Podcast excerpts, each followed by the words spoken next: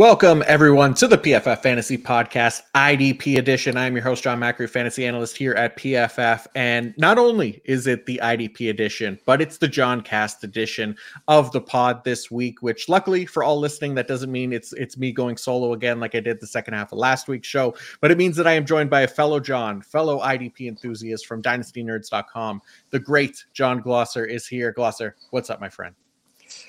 Two Johns, one podcast or one mic, however we however we uh, phrased it last time or coined it last time. Um, looking forward to being back and uh, appreciate you having me on. Um, a lot of insightful stuff all year out of you from this podcast, so uh, super excited uh, for you and to be on.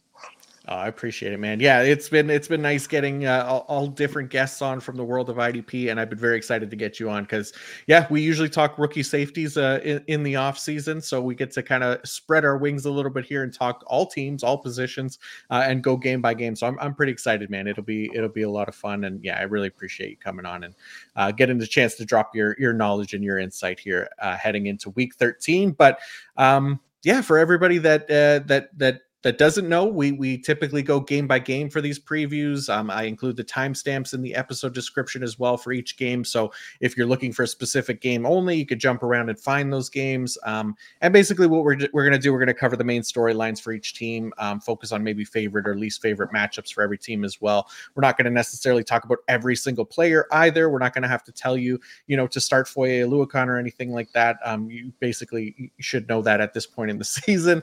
Um, but yeah, we'll we'll have have the the uh, matchup based visuals for the YouTube crowd as well. We'll put those up there. Um, if you are watching on YouTube, uh, don't forget to like and subscribe. We really do appreciate that. It helps us a ton.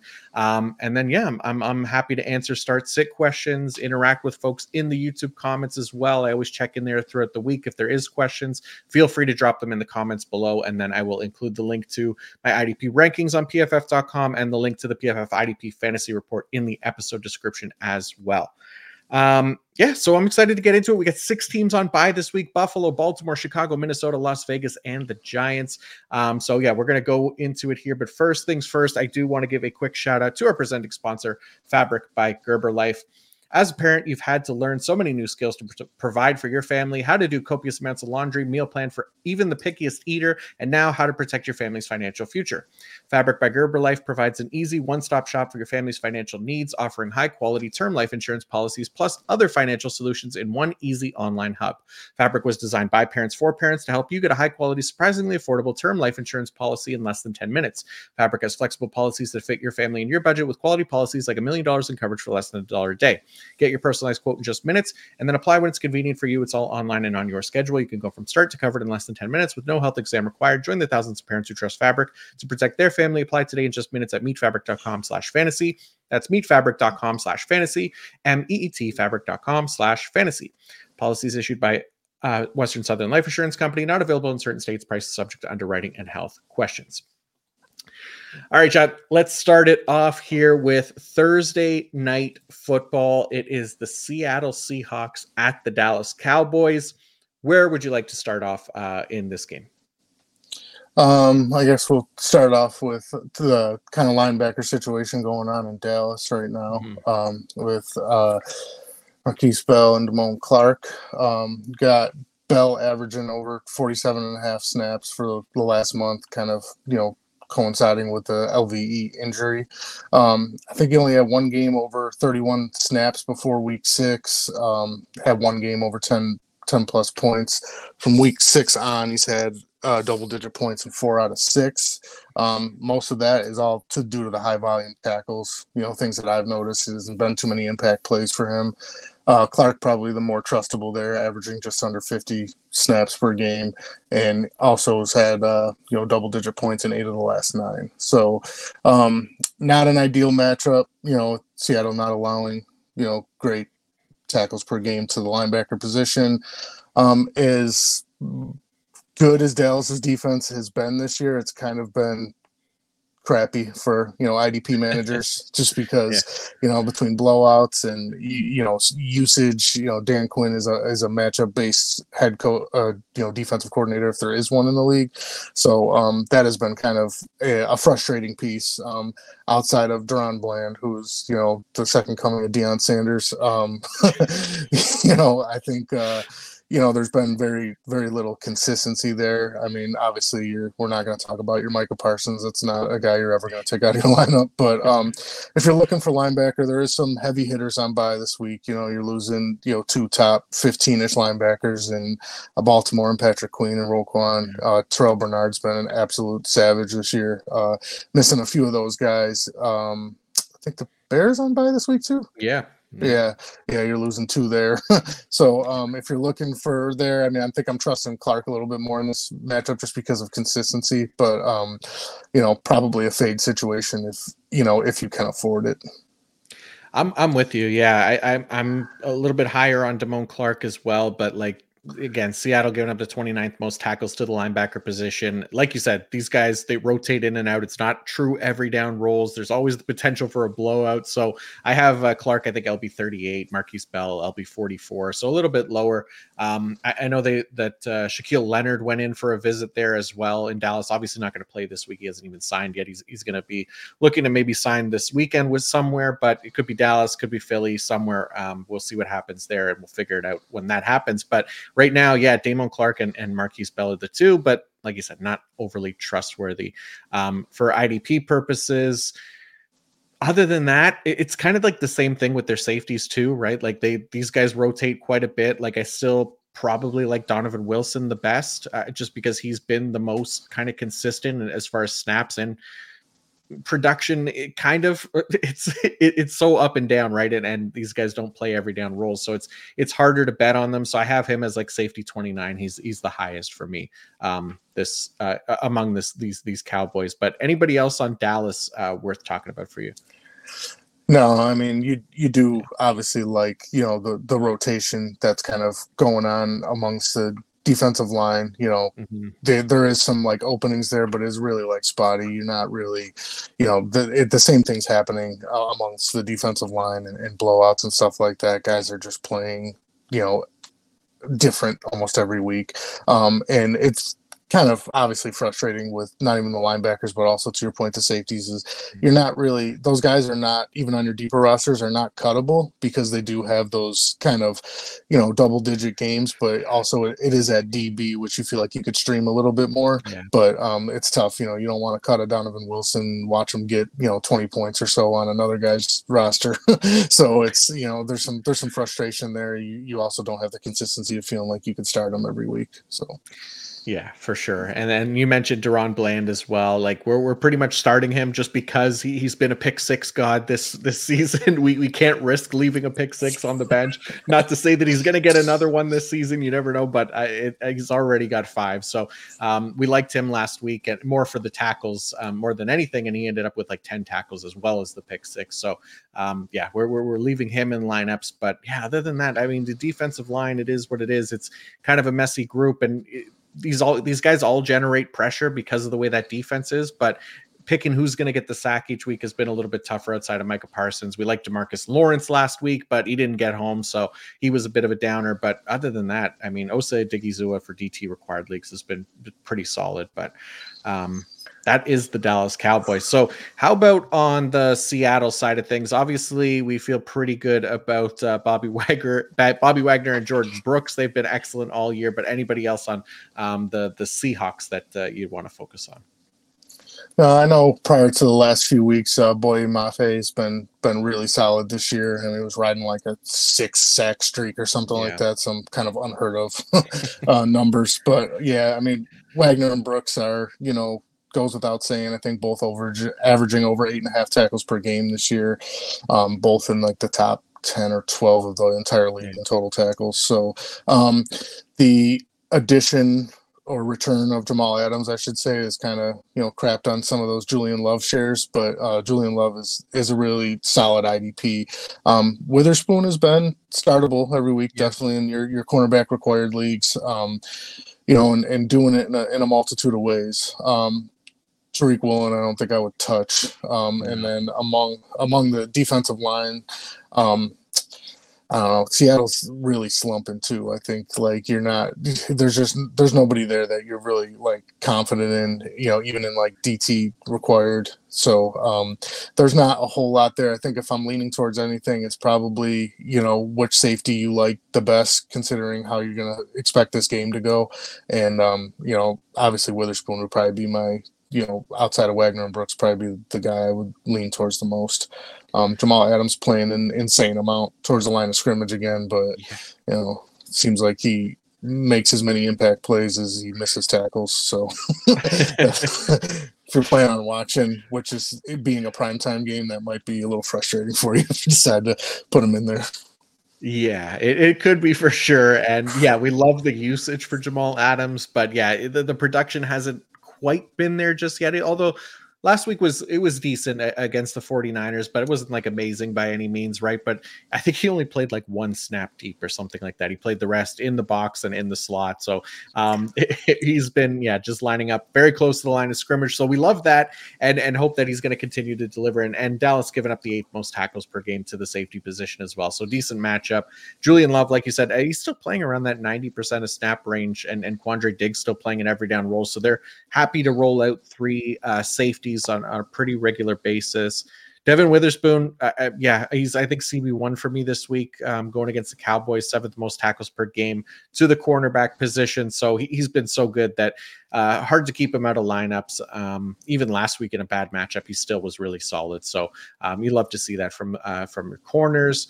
And then yeah, like you said, I mean the the edge, the defensive line that these guys have been okay, not great. Boye Mafe probably the best of the bunch, um, just because, like you said, that sack streak was really nice. Probably going to go mostly against Terence Steele um, this week. So Terence Steele has a 44.2 uh, pass blocking grade, which is 72nd out of 82 qualifying tackles. So could be a nice matchup there for Boye Mafe for those um, interested. But anything else from Seattle for you? No, I know these Thursday games too. The uh, you know the narrative around you know fantasy football is, is we hate them.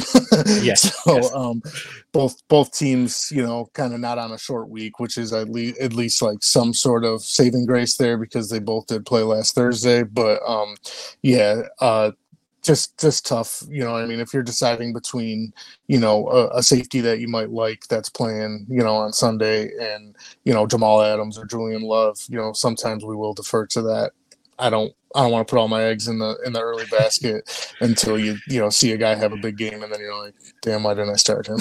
So, yeah I, but um, that, not that's a, always how it works not a great like um neither mat on each either side like the matchup just isn't like one where it's worth kind of like putting that risk out there of saying like you know so and so is top against certain right. positions so i think that will kind of lead a lot of fades in this matchup especially amongst the defensive line yeah, and and like you said, the Thursday games they're just they're so weird. I, I can't stand Thursday night football. I, as much as like we always like want more football and we love watching football on any day of the week. For every time Thursday night football rolls around, I'm just I'm on the abolished Thursday night football train because I just yeah, it's been it's been rough to watch. And then yeah, the injuries and and players being poor and leaving those duds in your fantasy lineup as well has just been it's been rough. So um, let's move on to the Atlanta Falcons at the New York Jets. Um, and let's start with uh, let's start with the Jets this time, because I, I, I want to talk about um, Quinnen Williams. So Quinnen Williams. We, we talked about him a f- quite a few times on this podcast, but having a relatively quiet year, at least for IDP purposes, just two sacks on the year, right? He had 12 um, in, in 2022.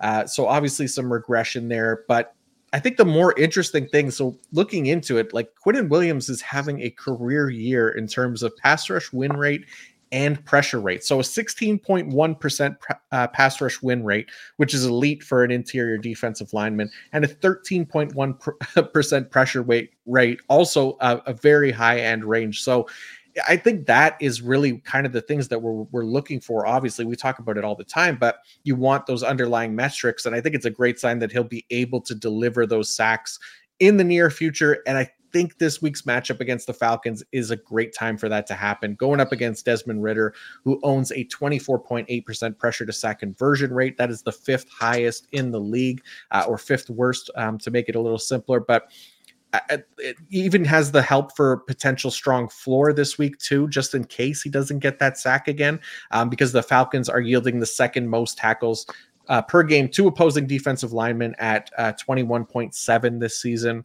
You got Quinnen Williams ranked tied for uh, 13th among defensive linemen who have played at least 50% of snaps in tackle efficiency so far this season as well. So everything about Quinnen Williams, other than that, the sack numbers have been excellent this year, right? And even without the sack numbers, still one of the top scoring IDPs um, at his position. So for those that have been frustrated by him for any reason, I, I mean, I, I, think you just keep rolling him out there because he's so good, and I think that we're we're going to start to see those sacks this year.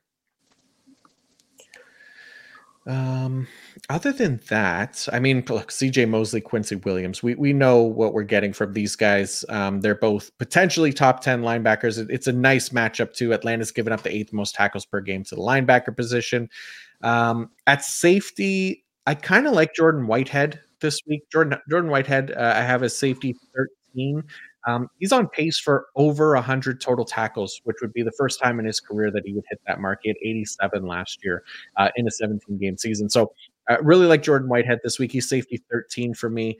Um, but uh, yeah, don't love the corners. That, that that's really the only thing. DJ Reed can be a nice streamable option, but he's like CB24 for me. Sauce Gardner, I'm not putting in there. He just doesn't get targeted enough um, to really trust on a consistent basis. But anything for you from the Jets side of things? Um, I do like the matchup for the Jets IDPs going up against Atlanta. You, you know, you spoke to a, a, ton of those points.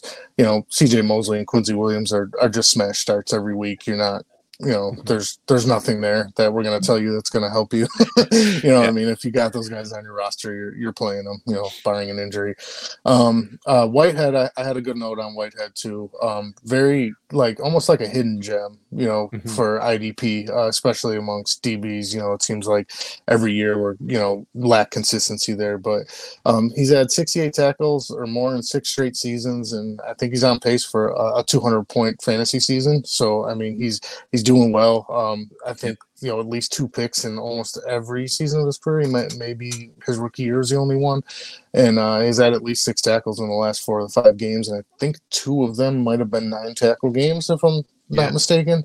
So um, yeah, he's been a uh, he's he's been solid. I mean, three of his four picks this year came against Josh Allen in week one. So I don't know how, you know, I mean? like you know, you're talking like a 35 point week there or something like that. So, um, but yeah, he's, he's been really solid there. Um, Quinnen Williams is, you know, just to kind of, you know, wrap up that point for you. He's, he's one of those rare ones that, you know, your your T, your JJ Watt in his prime, Aaron Donald, uh, even defensive tackle premium, you know, take that out of it. You're starting him as an IDP defensive lineman yeah. every week.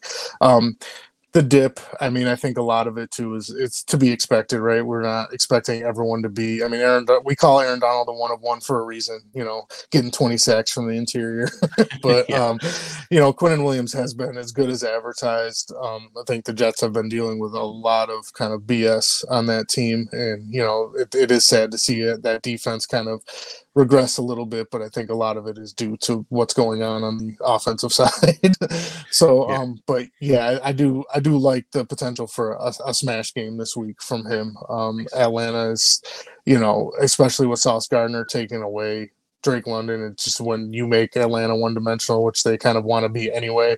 I think yeah. it's a you know it, it's going to be a key point for these you know your Quinnen Williams and and honestly your your linebackers here. I think to kind of smash this week. So um, love that matchup for them. Um, I'm not overly excited about anyone else. Um, you know, for the, the the stat point of Ridder kind of giving up all those pressures. I mean, Bryce Huff has been a, a spot start guy, mm-hmm. but you know, you're you're not going to get the snaps there, so you are really banking on the sack. Like he will need the sack. He's not not gonna not gonna be a high volume tackler, even though you know Atlanta is giving up a you know second most tackles to defensive linemen. Like I just you know Bryce Huff is on his way to having a career year and to rip off another NFL team at some point in free agency. So, yeah. um, but in in spot starts, if you if you need a guy and you're really up against it, he's he's probably a guy that's still out there on your waiver wire or even in your deeper leagues because the usage just isn't there. Yeah, he's definitely still a situational pass rusher. Getting a little bit more snaps this year, but yeah, you're, you're really not getting the floor that you are with with like a Quinnen Williams or even like a Jermaine Johnson potentially, who, who's playing a little bit more, but should draw uh, Jake Matthews this week, who's been a really good pass blocker. So that makes it a tougher matchup for Jermaine Johnson. That's why I got him as uh, edge 26 this week. So um, on the Falcons side of things, I guess we'll start with their linebackers because last week I was pretty excited about Nate Landman. Um, I thought it was a really nice matchup for him. I thought he had potential there to have a nice, like, kind of on the fringe of an LB1 type game, but mm-hmm. unfortunately, his snaps dipped again. Um, th- th- this has happened a couple times this year where he's played like a 100% game or 95% game and then drops down to 75%. That That's exactly what happened this past week. He dropped down to like 74% or something like that. So it makes him harder to trust, right? He's been very, very efficient when he's on the field, but if he's not on the field, there, he, he, could only do with what he's been given, right? So um, he, he, drops outside of those top 30 linebackers for me. He's LB 33 this week. Still startable in those deeper leagues, but you really we're looking for volume more than anything here, and there's no guarantee that Landman's going to get it. So Kaden Elliss comes a, a, bit ahead of him again this week since he is he isn't really losing snaps. That doesn't happen for him. Um, so he's been LB he's LB 24 for me this week, but um, yeah, not overly excited about uh, Landman anymore. He burned me, and uh, yeah, I'm I'm gonna have uh, some trust issues with him uh, from now on. But um, other than that, uh, the safeties are really interesting for Atlanta because Jessie Bates has been amazing um, this year. He's been an elite safety all season, on pace for a new career high in total tackles. Um, he's also got four interceptions on the season, including a pick six this past week. Um, however, Bates is kind of due for a down week, right? Especially as a safety that lines up primarily deep. 72% of his snaps coming from a deep alignment.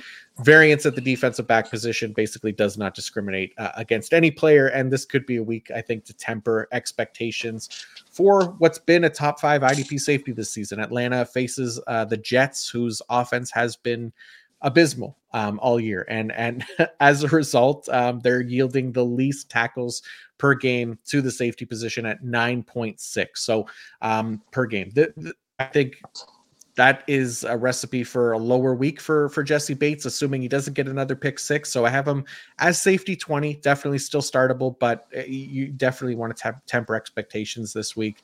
And the other piece of it is Richie Grant. So he comes down all the way at safety fifty for me this week, and that is specifically because of reduced playing time. He saw a, his snaps cut down uh, pretty significantly this past week, which uh, is concerning for sure because um, he had been a really good IDP. He had been uh, solid producer, solid tackle efficiency, but 75% of snaps this past week. I couldn't find anything on an injury or anything like that. So it looked like they were giving DeMarcco Hellams uh, a little bit more work um, this past week as well. So for that reason, I think Richie Grant uh, is an avoid for me this week, right? These are crucial weeks of the fantasy season, so don't want to mess around with um, with limited snaps for the safety position when so many other guys play 100% of snaps. So, um, yeah, that that's kind of my bit on the safeties there. Anything else for for the Falcons for you?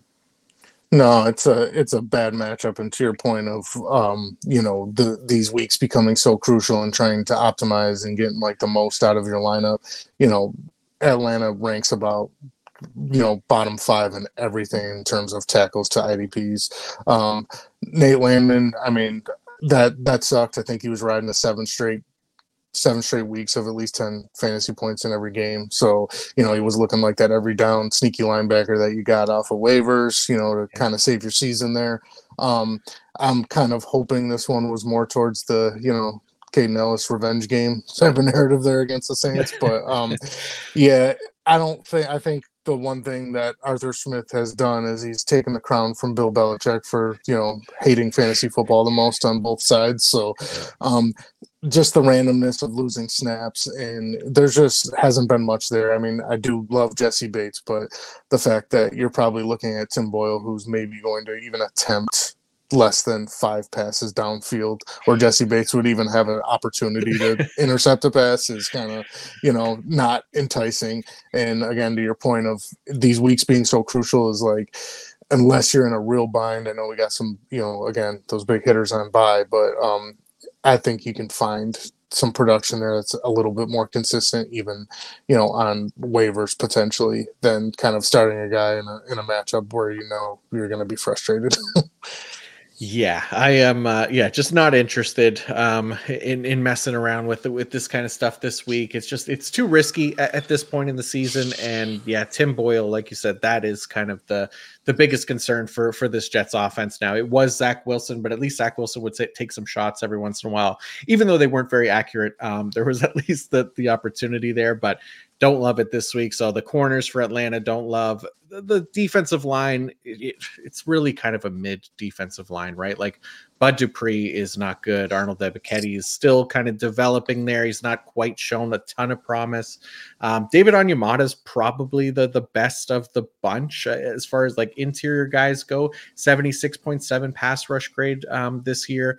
The Jets offensive line is really really poor right now. There's there's not a lot of guys that are actually doing well. And tim boyle is uh, somebody that has definitely taken a lot of sacks already um, in, in his few appearances this season. So for dt required leagues don't mind a david onyemata but other than that i'm not uh, messing with too much with the falcons idps this week all right, let's go to the next game on the list the Arizona Cardinals at the Pittsburgh Steelers. Uh, where do you want to start with this one, John? Uh, we could start on the Pittsburgh side. Um, I mean, just a caveat to the entire game here is it's just, you know, I think we're down three of the top kind of four linebackers that should have been in this matchup. So uh, it has been a rough yeah. season at linebacker for IDP managers of trying to, you know, hope and pray that your your guys aren't getting injured on a on a regular basis. Um, I think the the biggest thing on the the Pittsburgh side is you know Minkah Fitzpatrick being back would be a grand slam. I think this is a, a plus matchup for him. Obviously, the Steelers have been getting by. Um, you know, firing Matt Canada was a huge boost to every level of you know every phase of the game for them. Um, but yeah, um, Minkah coming back, you know he he, you know he's Minkah Fitzpatrick. He's rock solid. He's a, he he's as, as good as advertised and produces yeah. for you. Um, Elandon Roberts has been next man up, next next next man up, but has uh, found a way to be semi consistent here. I think he's five straight with at least 12 fantasy points it's a it's a high volume tackle situation where there is legitimately just nobody left. You know, you're playing in front of a, a very decent front. You know, with T.J. Watt and Highsmith and Cam Heyward back, so um, you know the opportunity for tackles are there. Um, I think he's had some some bigger weeks than last week. Um, you know, similar to the Tim Boyle point, Jake Browning taking over that Cincinnati offense has really hindered the opportunities there on the IDP side. But um, you know, now on this one you got Kyler Murray, who you know you know they're going to move the ball. You know, so I think Elandon Roberts is a is a, a sneaky start. I'll be interested to see where you kind of have him amongst linebackers this week. Um, think last week might have been his worst game since the injuries happened there. Um, but yeah, there isn't a ton there. Um, Joey Porter Jr. actually stepping up has kind of sucked on the IDP side because he's been so good that it's as a rookie, it's like teams aren't even going after him. Um, and you know, having you know Levi Wallace in there was nice because you know that guy seems like a target machine where you know he's always leaving somebody open. So, um, yeah. but yeah, it's uh, there isn't a ton there. Um, this Pittsburgh team is just full of a lot of like waiver wire guys from an IDP perspective. So, you know, you can still go in and see a, a, a Damontae Kazee on uh, waivers and you're like, do I? You know, so um, looking for spot starts there. There's just not a ton to be excited about on the Pittsburgh side, in my opinion. Yeah, not not a ton to be excited about, and and yeah, we'll see if Minkah Fitzpatrick comes back. Um, if not, it means probably Damontae Kazee plays the hundred percent snap role again, and then we got to mix in a Trenton Thompson as well, which you know it is what it is, but uh, it's not like somebody you're super excited about, even though it is a decent matchup. But if Minkah's back, that's where you, you could feel a little bit better about this thing.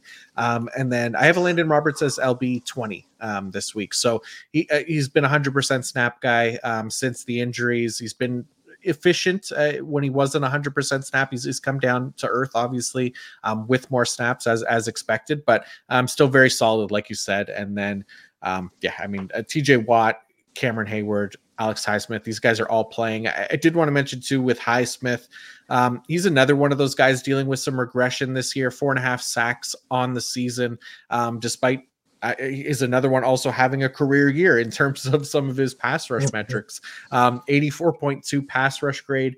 Um, that's inside the top 12 at his position. He's also uh, got a career high 16.7% win rate, 14% pressure rate.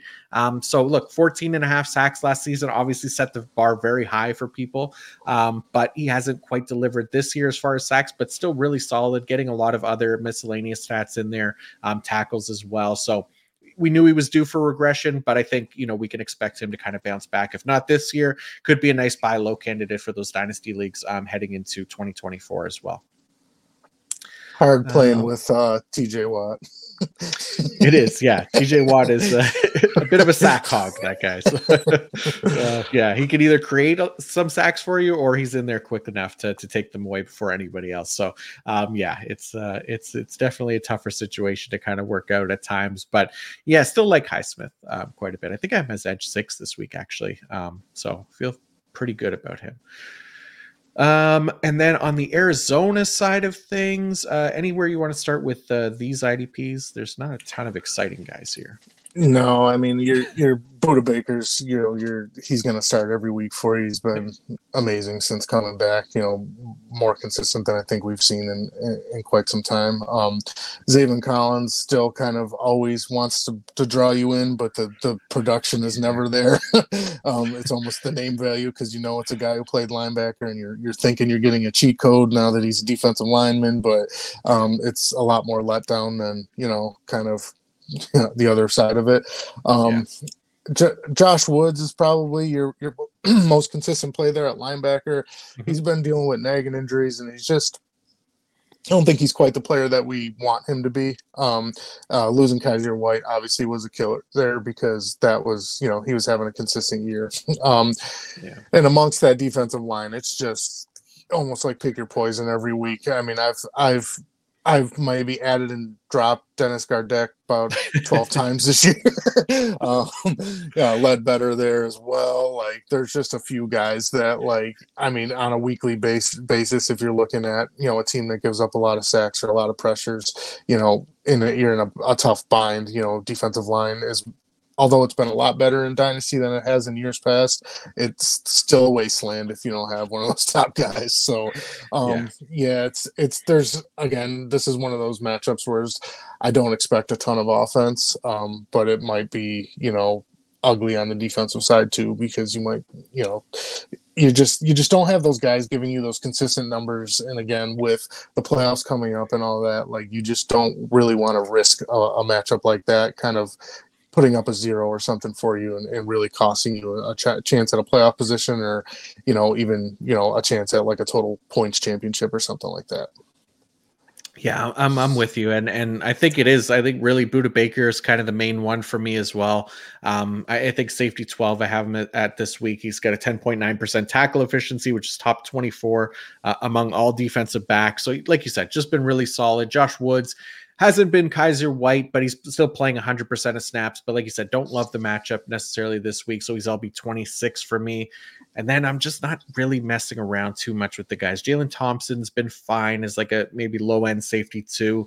Um, but yeah, BJ Ojulari, Cameron Thomas, Zaven Collins, like the Pittsburgh offensive line hasn't been great, but Kenny Pickett hasn't necessarily taken a lot of sacks either, right? So you're really kind of rolling the dice on, on these guys who haven't shown like amazing pass rush metrics by any mean. Dennis Gardeck has probably been actually the best of the bunch, but again, not a ton of snaps there either. So it, it makes it really hard to kind of trust these guys. But um, yeah, I, I think that pretty much covers the the Cardinals. So let's move on to the Indianapolis Colts at the Tennessee Titans and I want to start. Actually, let's start with Indianapolis here because um, obviously they released Shaquille Leonard. Uh, we saw that, and so kind of the fallout from that has been that obviously Zaire Franklin stays in an every down role. That didn't change, but EJ Speed um, stepped into a near every down role um, th- this past week th- uh, with with the release of Leonard. So I think he played ninety five percent of snaps somewhere around there. But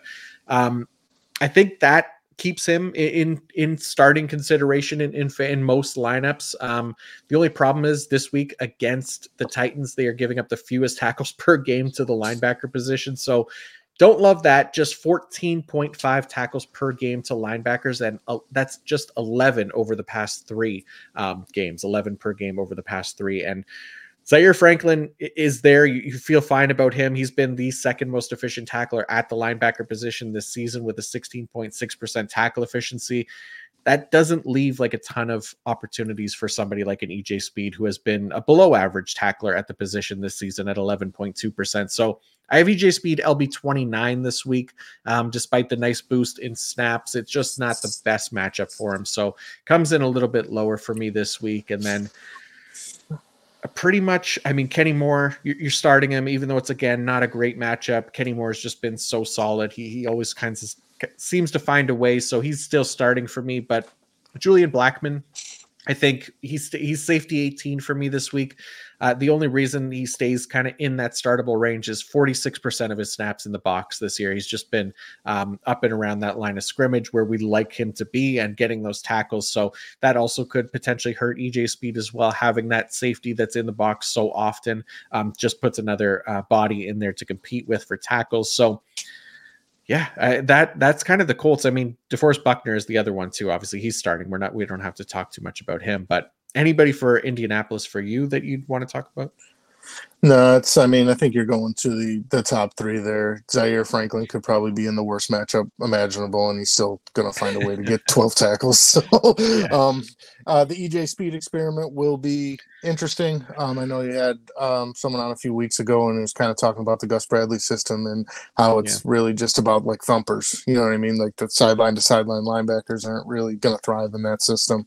Um, so uh, it'll be interesting to see the usage on EJ Speed. Um, it, you know, in a matchup like this, I think it's a complete fade for me because you know that Zaire outside of a Zaire injury, and even then, like he's it's not going to be the EJ Speed show. So, um, but yeah, um, DeForest Buckner, obviously that's a, a must start every single week. Um, and then Kenny Moore, you know, cornerback required. I know even in non cornerback required, Kenny Moore's putting up some some numbers at times that will absolutely swing a matchup in your favor. So, um, uh, the the the rotation among the defensive line is is rough. Uh, Kwity Paye's, you know, had some moments. Ebukams had some moments. Mm-hmm. It's, um, but the consistency there is. I mean, if you're choosing between, let's go back to the Thursday game of like a Boye Mafe or, you know, Darrell Taylor or something like that, or one of these guys.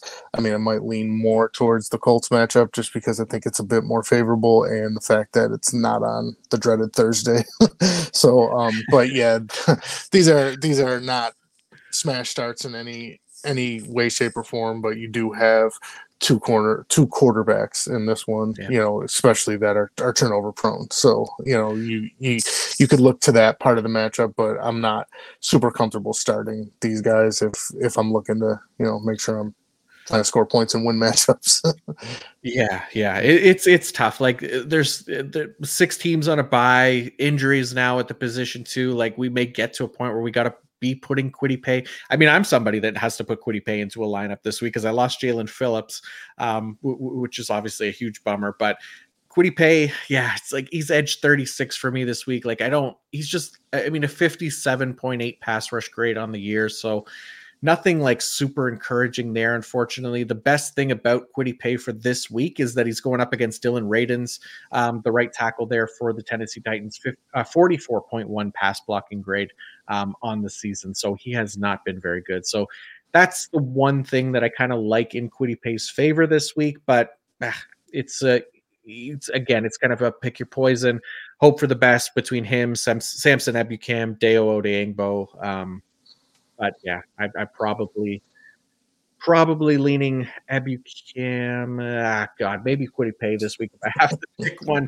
Um, it, it's tough, but uh, yeah, it, at least there's maybe some potential there in the matchup. Hopefully, uh, Paye could get home for my sake and help me feel better about losing Jaelan Phillips in, in one of my main leagues. So, um, I think that pretty much covers the Colts. So let's do the the Tennessee Titans here again. Another team that isn't you know overly exciting um, necessarily for for IDP purposes um, outside of you know Jeffrey Simmons and DT required leagues, who's been solid, excellent. Um, Denico Autry, Harold Landry, those guys have been nice um, edge two options as well.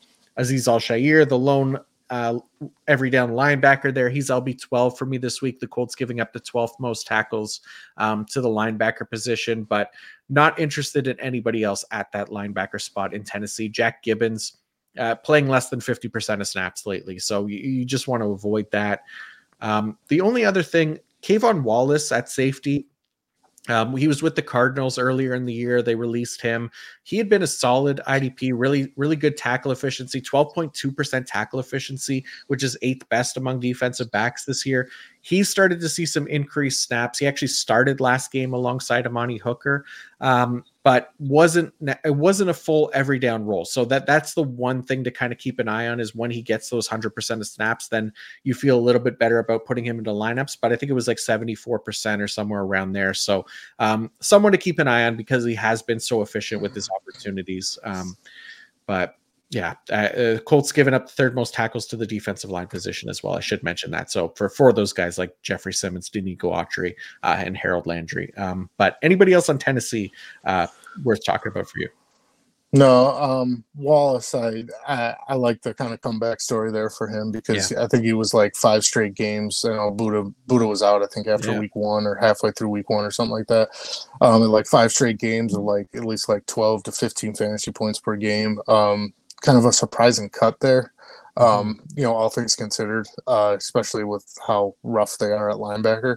Um, but you know, nice to kind of see him bounce back and, and bring some value to some teams. Um, I mean, he's really that increased snaps is from Terrell Edmunds, but Terrell Edmunds is terrible. So yeah. I don't understand why Wallace couldn't dominate that snap share, even when Edmunds was back. Um, I do like a kind of a, a excuse me. Uh, uh, potential smash week from Harold Landry. I know he's had 50 snaps and in 50 plus snaps in three straight, and I think 18 tackles and one sack over that three game stretch, mm-hmm. which is uh, which is kind of nice for Landry there. Um, I know still recovering from that ACL, has had some kind of boom weeks, but has had some you know some duds in there too. So um, yeah. with the matchup being a little bit plus on the tackle side, um, if you do get that sack too, you got that potential for that 20 point week from him. Um, so uh, those are nice to have because you know people are kind of fading a lot of this, you know, Tennessee defense. Um, Amani Hooker has been, you know, a, a, pretty big letdown this year. I was, especially after the Byard trade, I was definitely expecting,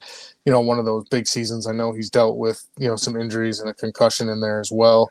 Um, but yeah, the, the the tackle floor is nowhere near as safe as I thought it it should be with a player, you know, of his caliber, mm-hmm. um, and especially with K'Von Wallace coming in, who is much better uh, than you know from an efficiency rating. I think than Terrell Edmunds is. So, um, but uh, yeah, and I mean the Azeez dominating is is really nice to see too. A guy who was kind of hidden in San Fran for some yeah. years, and you know, kind of outshined by Dre Greenlaw, and kind of lost that second. You know that Robin role to uh, Fred Warner. it's nice to kind of yeah. see him kind of come and, and, and, make his own superhero role here in Tennessee. Um, and I mean, those Monty Rice, Jack Gibbens, those guys are not good or getting the, the playing time that they deserve or you know have earned or whatever. So um, right. the last guy I'll speak to there is probably Sean Murphy Bunting. Um, I do like him. He's uh he's been solid this year, solid when he was in Tampa Bay too. Um, assuming that he's probably going to get a bulk of the share against Michael Pittman, who has uh, just been an absolute target machine this year. Mm-hmm. Um, I think he's up there with you know Diggs and Tyreek Hill and you know the most targeted guys. You know Keenan Allen those type of guys. So um, pretty big opportunity for him for him there. So um, if you're looking for cornerback required, you know, not just in this matchup, but specifically in this matchup, you know, kind of uh, you know, that might be a, a, sneaky start there for you. Yeah, I like it. I like the the streaming option there for Mur- Murphy Bunting. He has been solid, um, and yeah, hopefully he's back in the lineup this week too. I think, he, yeah, because he came back last week. Um, so yeah, yeah. yeah.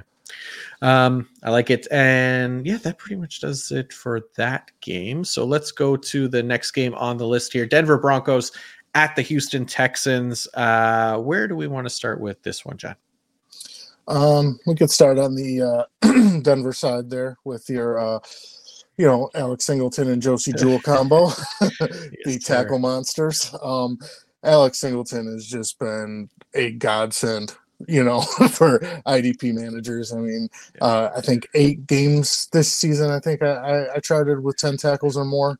Um, mm-hmm. really odd that like he's kind of the one, you know, given being the free agent of the two, kind of the one of uh, kind of coming in and dominating the high volume tackles. I know that's you know that's his game, but um, Jewell's been decent. You know, kind of having. Uh, I think he's got four impact plays since week eight, so um, really not the high volume tackler that we've had from Josey Jewell in the past, but um, kind of nice that he's still you know becoming a, a relevant IDP starter with with some of those impact plays.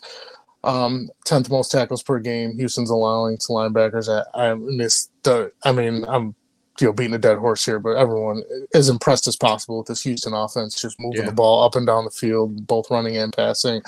Seems like they're never out of a game. So I would expect, you know, not breaking news here. Those linebackers that both should do pretty well, but Alex Singleton's got to be, you know, top five IDP linebacker every single week at this point.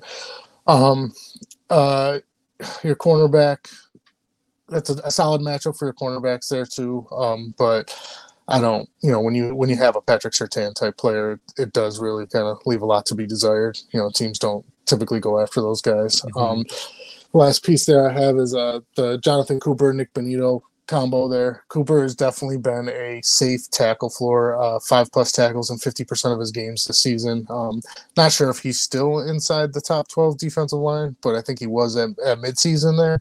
Um, he's he's been really really solid. Um, Bonitto is more like sack dependent. You're not getting the usage out of him. It's a you know a little bit of a, an expanded Bryce Huff type role where he's playing somewhere in the 30 to 20 to 30 snap range, but he's getting a sack or you know forced fumble or something like that. That's kind of making him more fantasy relevant. So, um, Houston giving up the eighth most tackles to defensive linemen. So um, I do love Jonathan Cooper, another guy who's a young player who's really kind of flying under the radar, and we're not. I don't know if we're giving him enough respect for you know the production that he's producing. Um, and Justin Simmons is just, you know, a guy who won't go away. Seems like uh, he's not gonna not gonna get you those those big tackles, but you know those impact plays is anytime you want to fade him, he's gonna get one, and it's typically against your top tier quarterbacks. So, um, but yeah, I don't, I'm not super high on him this week with a a pretty rough matchup to safeties. So, um, what do you got on the Denver side? Yeah, I think I think it was just basically the the safeties that I that I wanted to kind of focus on. I think he covered everything else really well. Um, and yeah, Justin Simmons, I think I have safety twenty five. The other guy there is PJ Locke, who's filling in for um, the suspended Kareem Jackson, right? So uh, I have PJ Locke as safety thirty one this week. I think people are going to be going after him on on waiver wires after a really good game in week 12 against the Browns. He posted, I think, seven tackles, a sack. He had a forced fumble in there, um, but he hasn't or at least he isn't necessarily like a must start option for me this week. It, um, he played 74% of snaps. I think more importantly than anything else, those, those snaps are, are key, right? So we want those 100% snap guys. 74% is a bit concerning. In, I know he came out of the game a little bit too, but it, not enough or uh, because of injury, but there is at, there was at least some of this that was part of the game plan too. So I think PJ Locke um, comes in a little bit lower for me, and then the Texans um, they've yielded just 12.6 tackles per game to the safety position. So that's 22nd. Um, so it's not necessarily a player that IDP managers need to chase production at the position in in such a crucial week here for fantasy again. Um, so he's, he's fine to have on rosters. And if he gets up to that 100% snap share, um, could be somebody that we like in, in matchup based plays. But this week, a, a little bit lower on PJ Locke. Um, and then, so let's move to the uh, Houston Texans side of things because they're always interesting. Um, I, am curious, what, what's your your take on this this linebacker situation? Because Denzel Perryman is expected back this week after his serving his two game suspension, right? I hate it. um, when you have situations like we kind of spoke about a little bit before in in uh, Arizona and Pittsburgh, it's like, can I get one of these guys over there? You know what I mean? And, and kind of give me some more fancy relevance. But you know, you got Denzel Perryman and, and Blake Cashman, and uh, you know To'oTo'o and you have Christian Harris, and it's like feel like guys are just kind of like buried out there. But it's you know it's it's spot starts. You know, I mean, you know, from a dynasty perspective, we want to start the rookies and the in the second year guys and, and Harris and To'oTo'o, and you know we got Blake Cashman getting ten tackle games out here on us. So um, and Denzel Perryman coming back. I, I'm I'm just con- concerned of what it's gonna what's gonna look like. Uh, even to the Denver side of like when Kareem Jackson comes back. I know he's your veteran, you know, like Perryman, but like, what do you do at that point? You know what I mean? Like, yeah. you got a guy who's been suspended multiple times for kind of feeling like he's a caveman in the game, and yeah. now it's like, you know, do you move towards some of these younger guys who are you know willing to make a are going to make a bigger impact for you down the line so um but Perryman back is, you know, kind of a killer in that situation. It seems like Christian Harris has been coming on a little bit over these past couple weeks as well.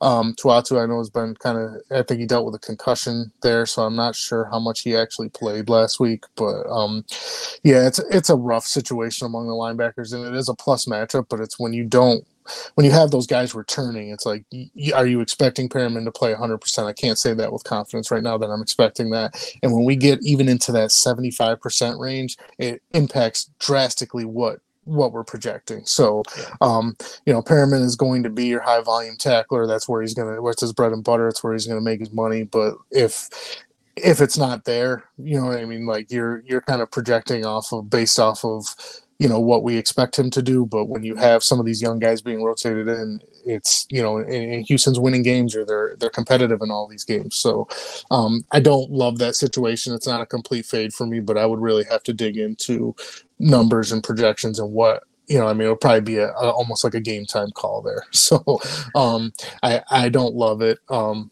obviously, the safety matchup there is not sweet as well, but Jalen Pitre has been pretty mm-hmm. electric. Mm-hmm. Yeah, we lost John there for a second. Oh, you're back. Good. Oh, you lost the uh, the audio, but yeah, you're mentioning Jalen Pitre. Um, and uh, yeah, you, have lost audio, John. But um, uh, Jalen Pitre safety, I got him a safety 11 this week. He played about 45% of snaps in the box last week, which was definitely a shift from his typical deep safety role. So I think that's something more to kind of keep in mind here going forward. And and it's not necessarily like a great matchup for safeties, like like John mentioned before before he cut out there. Um, 27th most tackles per game to the safety position, but 15.0 um, per game over the last three games, which um, has been a positive for for Pitre, um, or at least for for opposing players against the Texans um, or against the Broncos, that is. So could be a nice matchup here for Pitre after all, if that trend kind of continues there. And then the other thing, like John was mentioning, just to kind of follow up on the linebackers, the way that I'm kind of treating this group um, with Denzel Perryman coming back is I'm pretty sure it's going to affect Christian Harris more than it's going to affect Blake Cashman. So I have Blake Cashman kind of in that low end LB2 range. Um, Christian Harris, I've dropped out of the top 36. Denzel Perriman's up outside of the top 36 as well, as is Henry To'oTo'o. So, um, John, I think you might be back with us now. Um, you, you, dropped out there for a second, yeah, but my apologies. Yeah, no, no, all good. It happens. Um, th- this is what technology does. It, it likes to test us, right? So, uh, appreciate you figuring out. But yeah, I was just following up on on Pitre, um, where I had him this week, and and yeah, kind of with you there in that he has been uh, better here as of late, and then and then just wrap it on my thoughts on the the Texans linebackers. But I'll let you kind of finish up your your thoughts there. Yeah, um, that linebacker situation just a little muddy. Um, Pitre, I think you're still starting that guy, but I do think that we need to temper expectations and just not make guys DB one going into the season anymore because you know hurt us with our our favorite Derwin last year, and you know now it seems like it's it's got Pitre this year. So, um, but yeah, I mean great players, but you know we're just going to leave them off of our DB one overall list, and that way they can produce for us. Oh. Yeah, you have then, to. Um, yeah. Among defensive linemen, there, I just don't. I mean, I love Will Anderson as a player, but the production's just not there. Um, you know, Greenard's been all right, but this matchup's just horrible. You know, second worst in the league. So um, I'm not I'm not really overly excited to kind of start anyone here. Name value alone, I think we are. A lot of us just get suckered into the draft capital we spent on Will Anderson, so he's gonna kind of make his way into our lineups, you know, more often than not yeah. because of how thin the position is. But you know, if there's if there's options here, you know, to to get somebody in there to start for you this week in a spot start, you know, I'd probably be looking to do that. Yeah, I think that's fair. And and the Broncos offensive line has been pretty solid this year, I would say. Um, Russell Wilson does still have a tendency to take sacks, obviously, so that's kind of the the the positive thing there for guys like a Will Anderson or or even potentially Jonathan Greenard in deeper leagues. But um, yeah, it, it's not necessarily the best matchup, especially for the floor, like you said, the 31st most tackles per game to the defensive line position. So um, that that does hurt uh, these guys' potential as well. So anything else from this game, John, or, or do you want to move on to our next one on the list? Uh, yeah, I'm, I think I'm wrapped up. I'm good here. Nice. All right, let's move to the Miami Dolphins at the Washington Commanders, and I'll start with um, the the Commanders side of things here uh, because Cody Barton did end up returning last week, coming off of IR, and immediately stepped back into uh, an every down role, which was uh, key for him, right? And, and it pushed Jamin Davis back down the depth chart um, to more of a part time role there, which uh, obviously a bummer for Jamin Davis, former first overall pick, and somebody who'd kind of been holding down that every down role. He just they just don't seem to really want him in that spot, and he's probably not going to be sticking around in Washington if I had to guess. Um, so we'll see what happens to him going forward, but that's beside the point. Um, but Barton has been the the Commanders' most efficient tackler this season as well, just around league average, thirteen point five percent. Um, didn't have like the best game last week, six total tackles. I think this is, uh, you know, a chance for him to to be uh, to have a better game. Um, the Dolphins have been a below average opponent in yielding tackles per game to the linebacker position on the year at 15.5, but that number has actually been a top five rate over the past three games at 19.7 tackles per game to the linebacker position. So that could be a trend in the right direction there uh, for somebody like Cody Barton um, as the Commanders' lone every down linebacker. So I have him as LB 17 this week and and, and kind of like his potential potential as a, a, a startable linebacker here again. Um, and then other than that, Cam Curl, uh, the Miami's given up the fifth most tackles per game to the safety position. Cam Curl has been uh, solid all season long. He's safety two for me. Benjamin St-Juste and Kendall, Kendall Fuller also startable there at the cornerback position. Those guys have been solid. Um, the defensive line, it's not a great matchup because Miami's offensive line has been uh, pretty good. Um, two has been decent at avoiding sacks as well. So it's really only Jonathan Allen and Daron Payne that I'd be interested in. And that's for, you know, those DT required leagues. I think Jonathan Allen's DT nine for me, Daron Payne, DT 17. Daron Payne, another one of those guys dealing with regression um, this year, but he's also doesn't have the the pass rush metrics either to kind of back up the the potential for him to kind of get better as far as sacks go. So that that's a bit concerning for Payne, and that's why he comes in a little bit lower for me um, this week. Yeah, I think you you hit it with the commander side there. You know, Barton coming back. You know, we we got that little whatever it was two to four game stretch where you know Jamin Davis was going to be a thing again. Um, but it turns into very Isaiah Simmonsy, where we uh, yeah. feel like you know now's the time and it's not the time. Um, he did have a couple nice games in there, but like you said, it doesn't seem like uh, he's in the long term plans there for Washington. So it looks like they're ready to give up on that you know first round selection of him. Um, Barton's gonna, you know, he's just got the consistent tackle floor. That was kind of the, you know, hiding him in uh, Seattle there for a few years. It seemed like that was what we kind of wanted from him. Um, the injury sucked because he was he was playing at a really consistent rate there for a while. So um, nice to have him back, and hopefully he can stick around uh, for the end of the season here for IDP managers trying to make that you know push. Um, Cam Curl has just been great. I think he had one dud all season, um, maybe like a, a, three to four tackle game or something like that. Um, but yeah, amazing matchup this week. I believe he has two 20 point games and one 30 point game this this week or this year already. So um, Curl's one of those type of players that rare ones that you get at the safety position is as much of a streamable position as it is that can really swing a matchup in your favor. So and um, the fact that he does it really without impact plays is is really awesome because yeah. you know when those plays do start coming, you know, you, you know he's got that potential for those boom weeks. Um, and yeah, I'm with you. Uh, St-Juste is, you know, arguably one of the most terrible corners in the game because he just gets you know, targeted so much. But uh, you know, leads leads to some tackles, so uh, yeah. that's not bad. Seems like teams have it in the game plan to go after him. So um, Fuller as well has been has been solid this year. He's definitely better. Um, but um, amongst the D line, yeah, your defensive tackle premium leagues, you, you, know, you're looking at your your Payne and Allen there, but without the the key edge rushers on the end, losing both Sweat and Chase Young, you know, seems like the Commanders are headed towards little bit of you know kind of an Atlanta approach on offense where they got the young quarterback and they're just going to try to bring in weapons on that side of it and let the defense fall into place. Um, after you know for the past decade just drafting nothing but defense, it seemed like with those early picks. Yeah. Um, you know it's you know it, it's it's not a good situation there. I know you know KJ Henry's played in, in spots, but nothing like you know you're talking seven to ten snaps, so you're not really getting much there. So those guys, um, from a metric standpoint, I didn't know how poor that some of them were performing. So, but yeah, it's it's uh it, being not a good matchup, and the fact that you know the offensive approach is to take them out, it's not gonna uh, probably not gonna be a, a, great week for either of them. So um, Barton probably, I mean Curl obviously top top two DB. I'm totally aligned with that. And uh, Barton, I would expect to be you know pretty solid linebacker this week. You know even given the matchup because I don't expect Miami to you know, struggle too much on offense in this game.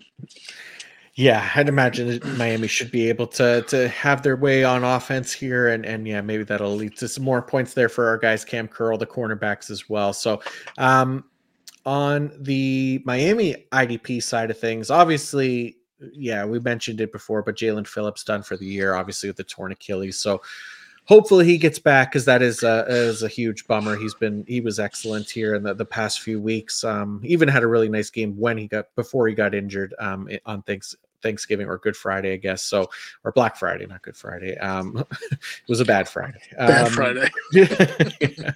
Uh, but yeah, uh, other than that, I mean Bradley Chubb is another one of those guys. I think having one of the best seasons of his career in terms of pass rush grade, seventy nine point three. Um, pass rush win rate 14.7%, pressure rate 13.4%. All of those are, are numbers that are either the second best marks or the best marks of his career. So I think, you know, it's going to be hard pressed to probably get to that 12 sack mark that he had as a rookie. Um, he's currently, I think, sitting at six on the year, but he should be able to at least, I think, add to that total against the Commanders this week. And Sam Howell, who still has taken the most sacks, 55 uh, on the season. Um, the Dolphins, I, I think they're, they're going to continue to lean on Bradley Chubb here with Jaelan Phillips out for the year. Uh, he has been averaging 82% of snaps uh, this season. I think they're easy. They're going to continue to be in that range or at least exceed that range here going forward. And feeling pretty good about um, Andrew Van Ginkel this week as well, uh, who I have as like edge 15, just again, because of the matchup. Look, it's not Washington's offensive line that's been bad. It's Sam Howell just loves taking sacks. We we call him the sack fetishist on this show, and that's kind of what he has been. He's just like 55 sacks is insane, and the season's not even quite close to being done yet. So. Uh, we'll see what happens this week against a good um, pass rushing uh, defensive line here. Christian Wilkins as well. He had two sacks last week, so uh, he could keep his hot streak going. Zach Sieler has been has been solid. Um, but yeah, other than that, I mean, it's a nice matchup for Miami's corner. So uh, Washington giving up the second most tackles per game to the cornerback position. So Jalen Ramsey, Xavier Howard, uh, Kader Kohou. These are solid options to stream this week against a Washington team that is the most pass heavy team in the NFL at 72% of plays. Um, they are passing passing the ball. They've also targeted the wide receiver position more than any other team this season at 291 attempts to wide receivers. So uh, I think we could see Ramsey, Kohou, Howard all be heavily involved this week and have a nice game. Um, not interested in their linebackers. I'm just not playing around with that this week until I see what the usage shakes out with Van Ginkel likely not playing off ball um, with with Jaelan Phillips out. And then the only other question is Jevon Holland. He left last game with a knee injury. Um, we don't know. He's currently still questionable, so they haven't really given a ton of solid information there. I don't know if he's going to play or not, but uh, that's pretty much the only question mark for me um, for for Miami. Otherwise, it's a pretty straightforward defense. How, how are you feeling about them? Um, I'll start with linebacker. I don't love that situation either with usage, Yeah. but if I was going to trust a guy, I think it might be David Long in a matchup like Okay. this, just because I, th- I think the the tackle numbers probably have a little bit of a better shot there. I- know Washington is trying to uh, take a little bit of heat off of how you know Brian Robinson has been pretty solid this Mhm. season. But um, you know, how loves to get sacked, and you know, I guess you don't lead the league in uh, passing if you know you're not willing to stand back there and just get Yeah. obliterated behind a poor offensive line. so, um, but uh, yeah, Jevon Holland would be a, a, a huge miss, especially coming off of a monster week with a hundred yard pick six. Um, probably a game that Miami can afford to sit him if it is some kind of knee issue, especially with a little bit of a brutal stretch coming up with uh, I think still having to play Baltimore, Dallas, and Buffalo over the the last couple weeks there. So uh, might be a situation where they sit him um, at corner. Yeah, that's the matchups at corner. Jalen Ramsey has been a impact play monster. Um, you're never going to get the tackle numbers with Jalen Ramsey. You know, Right. anyone who's played IDP for an extended period of time knows that. um, Kader Kohou might be a, a big one. I know uh, Curtis Samuel kind of ate last week to, to get 12 targets against Dallas. Um, so might be a situation where you, you, see some of that too in a, in a potential, you know, blowout. Um, Washington's not going to uh, take Sam Howell off the field. They're going to let him get sacked for four entire quarters as they have all year. So, um, but yeah, Kohou's probably the one I like the, the most there. Um, you know, they've been kind of, you know, taking Terry McLaurin a little bit out of the offensive game plan since Bieniemy's been there. It doesn't seem like he's he's having many of those big big games. So, um, look to you know some of like the the Logan Thomas and uh, the Curtis Samuel type of guys to kind of, you know, extend the game in the running back. So uh, maybe Caterco, who's probably like the guy I like the most there amongst that group. Um, and Van Ginkel, I mean, is he back to the early season value? Is kind of what I have in my notes here with a question mark. You know, he had that Mhm. four four sacks in a four game stretch with Phillips out. Um, you know, good player. You know what I mean? One of those. I mean, all day looks like a New England Patriot type of, you know, those 2000 Patriot team type players. You know, Yeah. your Rob Ninkovich type of guy, where it's like, you know, you're not really sure what role he's playing, but he's always around the ball. So, um, Yeah.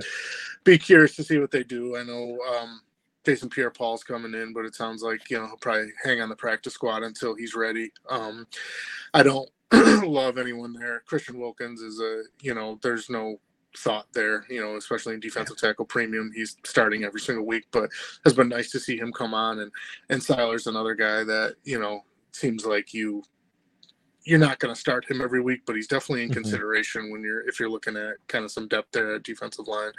But yeah, overall, um, I don't know how much Miami's defense is going to be on the field.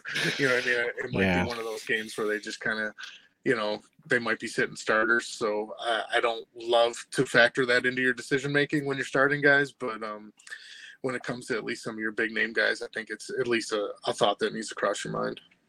Yeah for sure. Um, all right, let's move uh, to the next game on the list here, and it is the Los Angeles Chargers at the New England Patriots. Um, John, where are we starting here with these two teams? Um, we'll start with our favorite Bill Belichick and the you know hating of all fantasy football. um, for me, all year it's been you know Peppers, Dugger, and actually um, Ja'Whaun Bentley. Obviously having a great season. Um, but you know a very poor matchup for Bentley in this one. Um, so I don't love that. Uh, obviously for him, um, Peppers has actually been the more consistent, scoring double digits in at least nine of eleven games this year. Um, Dugger has some of the a few of the smash weeks this year, but the consistency really hasn't been there. And God, I wish that guy just didn't play for New England. I know. I feel like he would be a you know a perennial top five IDP safety every week if we could just get him away from Bill Belichick. um, I think he had a note in there about the J.C. Jackson revenge game. I'm a sucker for that, so you know what I mean. I'll buy in. Um, but yeah, I don't love here. Miles Miles Bryant's been solid this year at Yeah. corner, so I haven't I haven't minded him too much. Um, amongst the defensive line. I know Godchaux's been coming on for defensive tackle premium leagues, so um, he's a guy that I've been, you know, in some rough situations in, you know, bye weeks, things like that, uh, injuries. I've I've kind of turned to time and time again, but um, not with any confidence. That's for sure. So, um, but yeah, I mean, I, I don't think you're.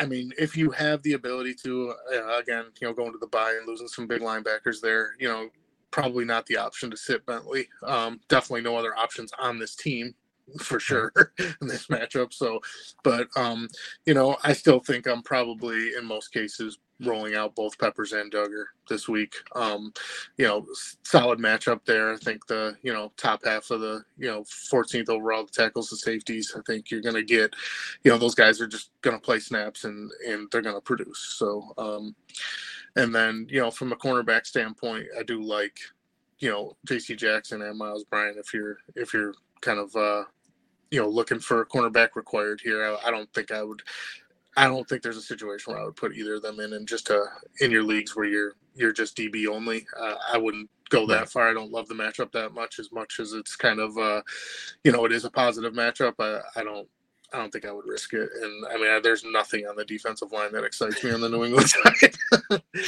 Yeah, nothing on the defensive line for me either. And yeah, I'm with you. I think just more for CB required leagues like JC Jackson, I have a CB 23, just because, like you said, fifth most tackles per game to the cornerback position uh, from Justin Herbert and the Chargers there. And then, yeah, Kyle Dugger, Jabril Peppers, definitely startable. Ja'Whaun Bentley, again, it's not a great matchup. Second fewest tackles per game to the linebacker position. So Bentley's like LB 31 for me. So on that kind of LB three range, and that that's kind of where I'd keep him um, for for the most part. And and again, even you know six teams on a buy depends who you've lost this week, um, but he could be another option for sure. Just as looking for those hundred percent snap guys. Um, but yeah, that that is New England um, essentially. So let's talk about the Los Angeles Chargers uh, next here, and uh, we talked about them being a pretty straightforward defense. So anything that stands out to you for this Chargers team that that's worth talking about this week?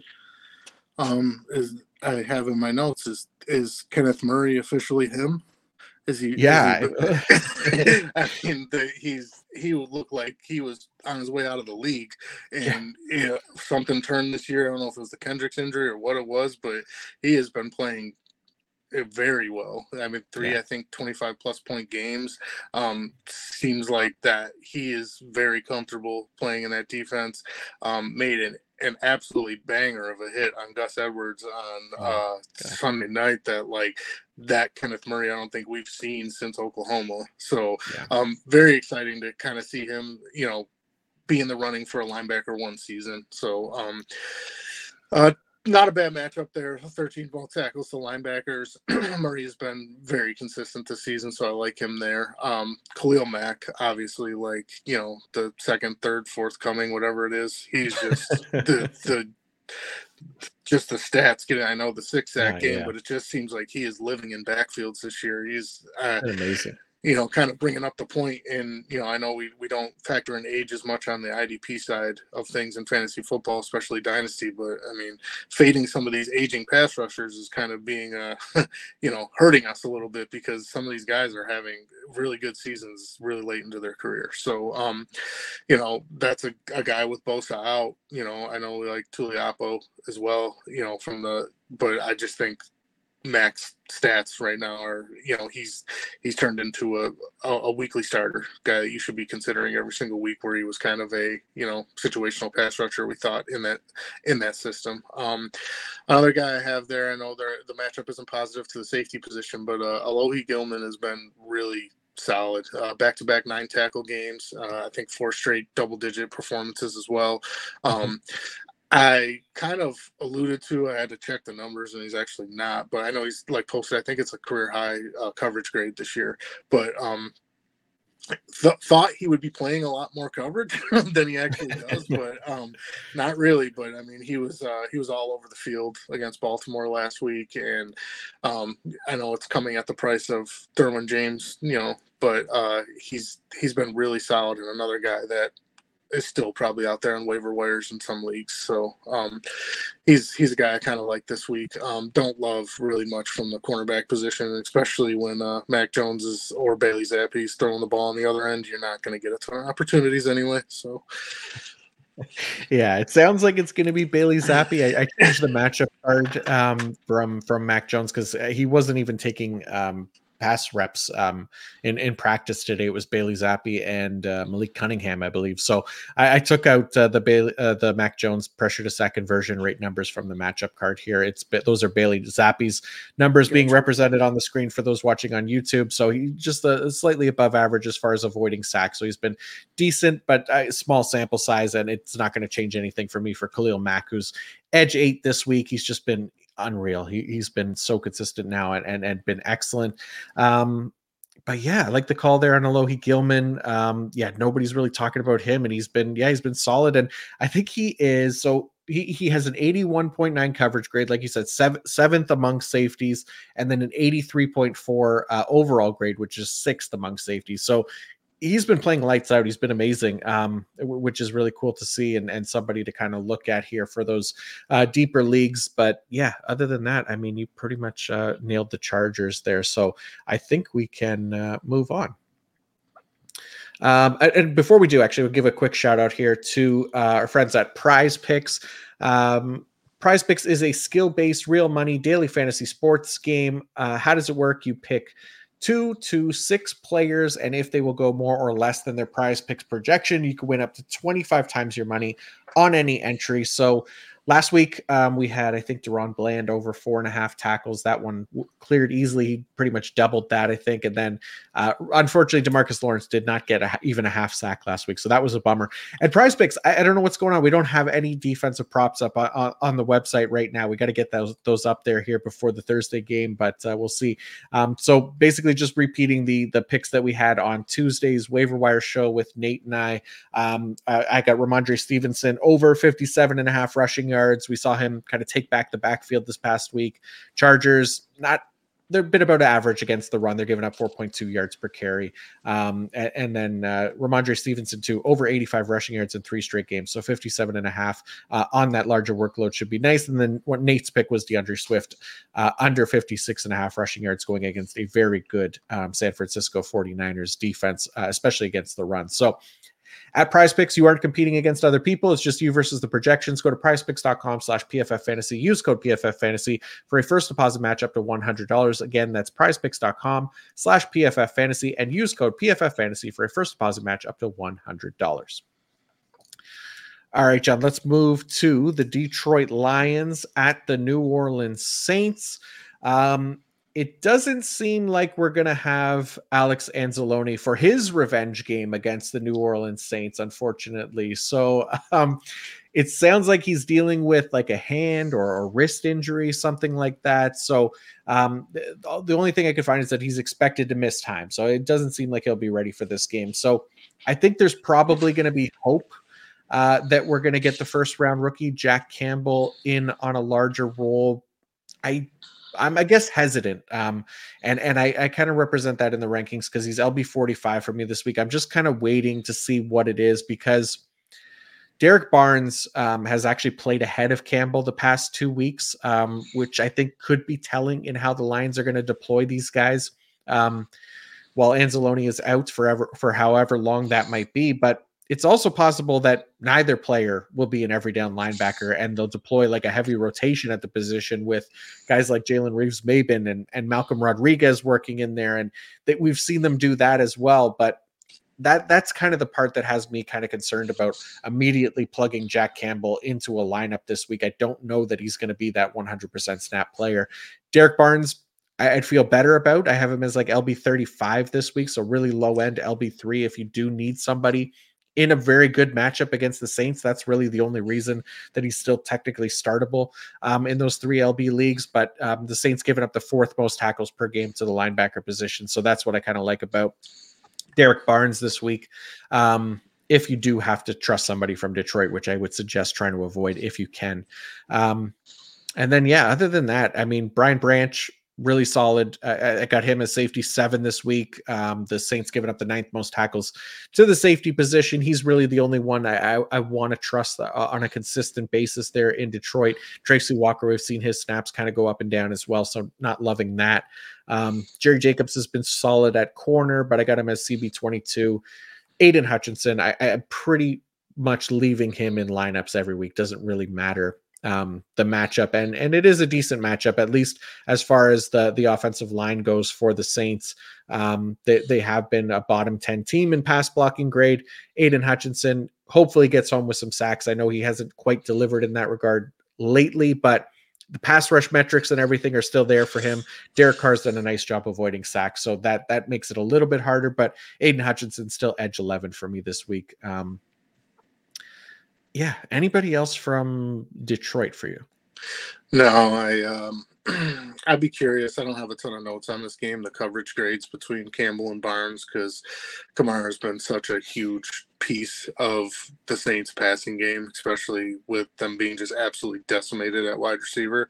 Is uh, kind of curious if I personally think Campbell's a better player, but um, I know like uh, Mike Waller was on Twitter earlier this week saying that it sounds like Barnes is probably going to get the green dot. So um, that would kind of lead you to believe that Campbell's going to stay in that kind of rotationary role. Um, the fact that you're bringing up names like Jalen Reeves Maybin makes me want to throw up. So, um, but it, again, it's Dan Campbell, and he's been starting Alex Anzalone for you know six years or so now. So, um, and Feels not, like that, not that Anzalone hasn't been bad, but he's extremely average. so, yeah.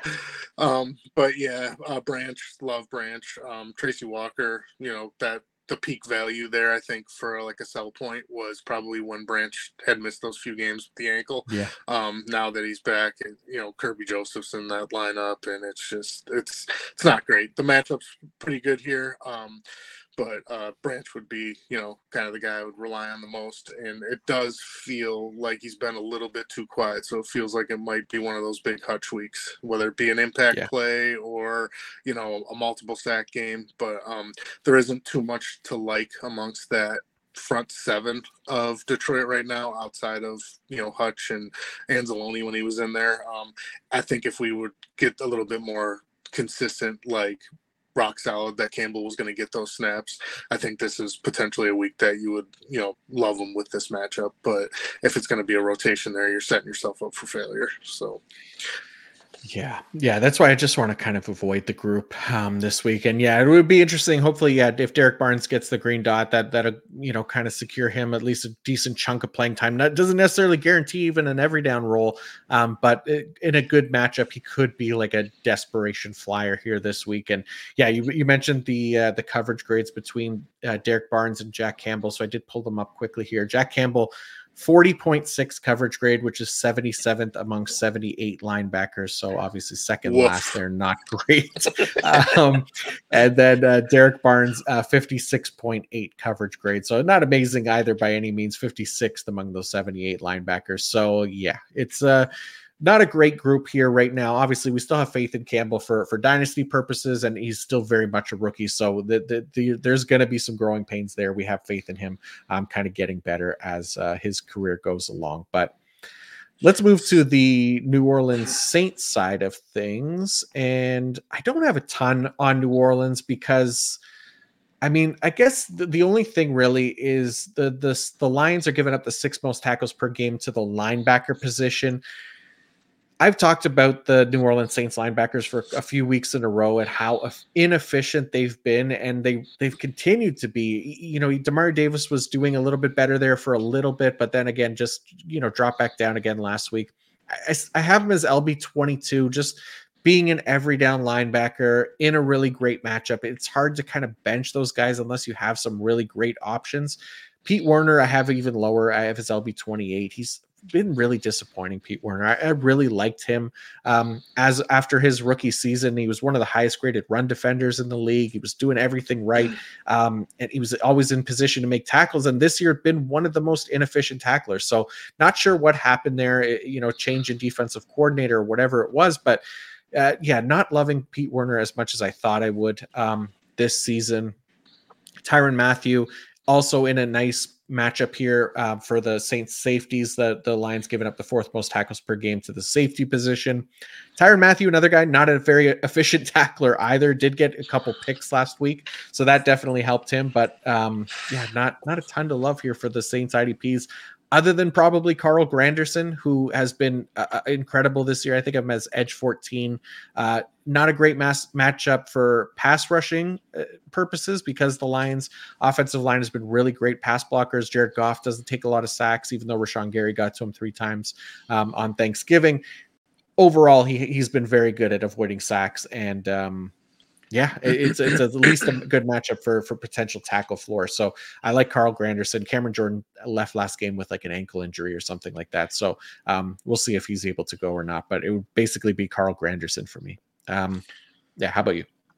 Yeah, Saints are have been flirting with it for a few years now on borrowed time, keeping the Demario Davises, the Tyrann Matthews, the yeah. um, you know, Cam Jordans. You know, yeah. you it is nice, you know, like we thought the world of Pete Werner last year. He's been like shockingly awful mm-hmm. this year, like to the point where like you, you, I mean, if you have him as which I did a couple, you know, at least one startup this year was like a, a linebacker two or three. You were comfortable with him in that role, yeah. and, and I mean, he's not even worthy of like a linebacker four at this point. He's been so bad. Um, Demario Davis, you can't expect much of. He was, you know, kind of on that Kwon Alexander, you know, that type of thing. Lavonte David, where you're like, nobody wants this guy. He's still pretty decent.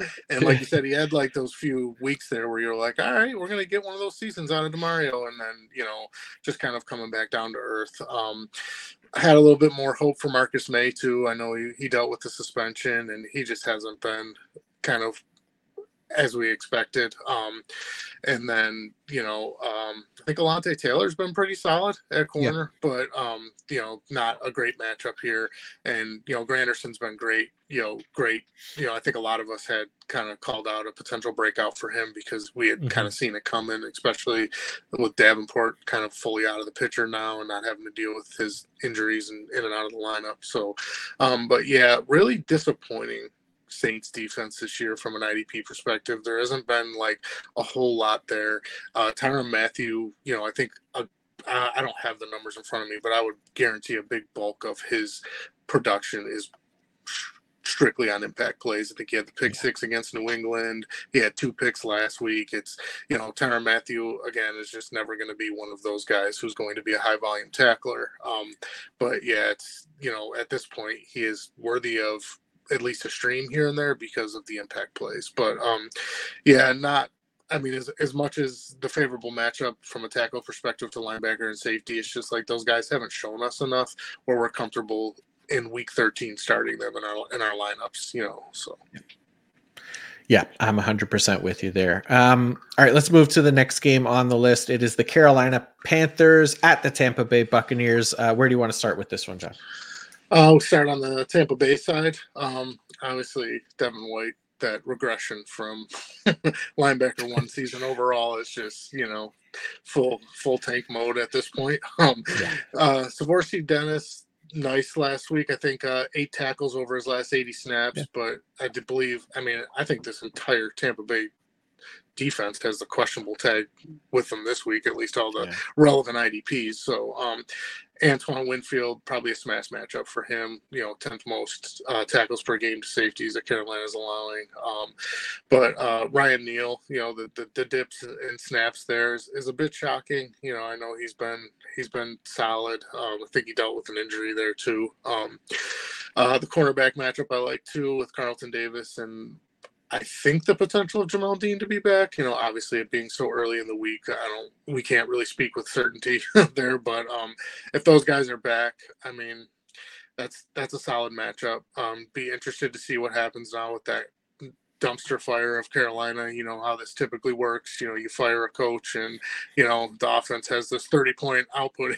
so um, if if Carolina is going to do that, it's definitely going to be through the air because they're atrocious backfield. So uh, could be a, a sneaky good week for. I mean, I would definitely have more faith in Carlton Davis at this point. But if if Dean is deemed active, I think he's definitely, um, especially in cornerback, required a guy that you're you're definitely trying to put some stock into. Um, among that uh, front, I know the tackles aren't really there from a uh, matchup standpoint from the mm-hmm. Carolina mm-hmm. side, but um, uh, Joe Tryon Shoyinka had a big game last week. I think Shaq Barrett's, you know, kind of been good in spots. Um, mm-hmm. This is probably a, a good matchup for those guys if you're, especially if you're trying to replace some, you know, some top edges that might be on the the buy this week. So um, I, I really hope SirVocea Dennis plays because it doesn't sound like uh, Lavonte David will. Doesn't even look like he didn't even participate in walkthroughs. So, um, uh, KJ Britt, I don't have a ton of faith in. It doesn't seem like they're,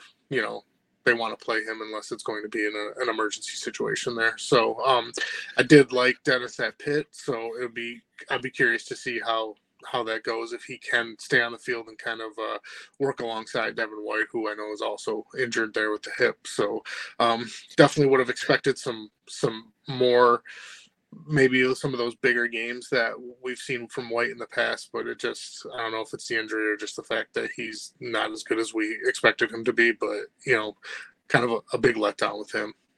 Yeah. Yeah, White. I, I, don't know what's going on. Yeah, he is he is the lowest uh, graded linebacker this season, thirty nine point two overall um, out of seventy nine linebackers. He's dead last. So, um, former fifth overall pick, uh, not quite living up to that, and he really hasn't. It, it basically his entire career, right? So, um, yeah, not loving that from Devin White. I think he nailed everything else too. I love the cornerbacks. Um, it, we'll see if Jamel Dean can play or not. Lavonte David, like you said, didn't practice today, so not a great sign. We'll see what happens here the rest of the week, but um, otherwise, SirVocea Dennis, hopefully he's healthy, like you said. Um, and then on the Carolina side of things, um, I guess, I mean, I'll start us off here. Just um, eh, Brian Burns, uh, I have his edge seven this week. It's again, it's not like the best matchup. Brian Burns hasn't been amazing by any means, but um, I will say, like Baker Mayfield, we, we always give him credit for being a, doing a nice job avoiding sacks this season. He had one of the top five um, pressure to sack conversion rates in the league, at five best, I should say, um, at 14% going into last week. Um, but then the Colts uh, of all team, who who are one of the highest sack converting teams in the league somehow, um, landed six six sacks on him. So he had a pressure to sack conversion rate in that game of sixty percent. So um, it wasn't great for Baker Mayfield last week. So we'll see if that is an outlier, if it becomes a trend. Either way, Panthers don't have a lot of pass rushers on that defensive line. It is literally Brian Burns, and that that that's it. Derrick Brown on the interior, not much of a pass rusher there, more of a tackler, and he leads all defensive linemen in tackle efficiency, um, who have played at least 50% of snaps at 10.9%. So, for you, anything on the the Carolina side that uh, that you want to go into here? No, I would say that the NFC South is a killer to IDP managers. There's yeah. just been very little consistency there. Um, Frankie Luvu is going to be in your lineups every week. You know, he's really the only one of any type of IDP relevance.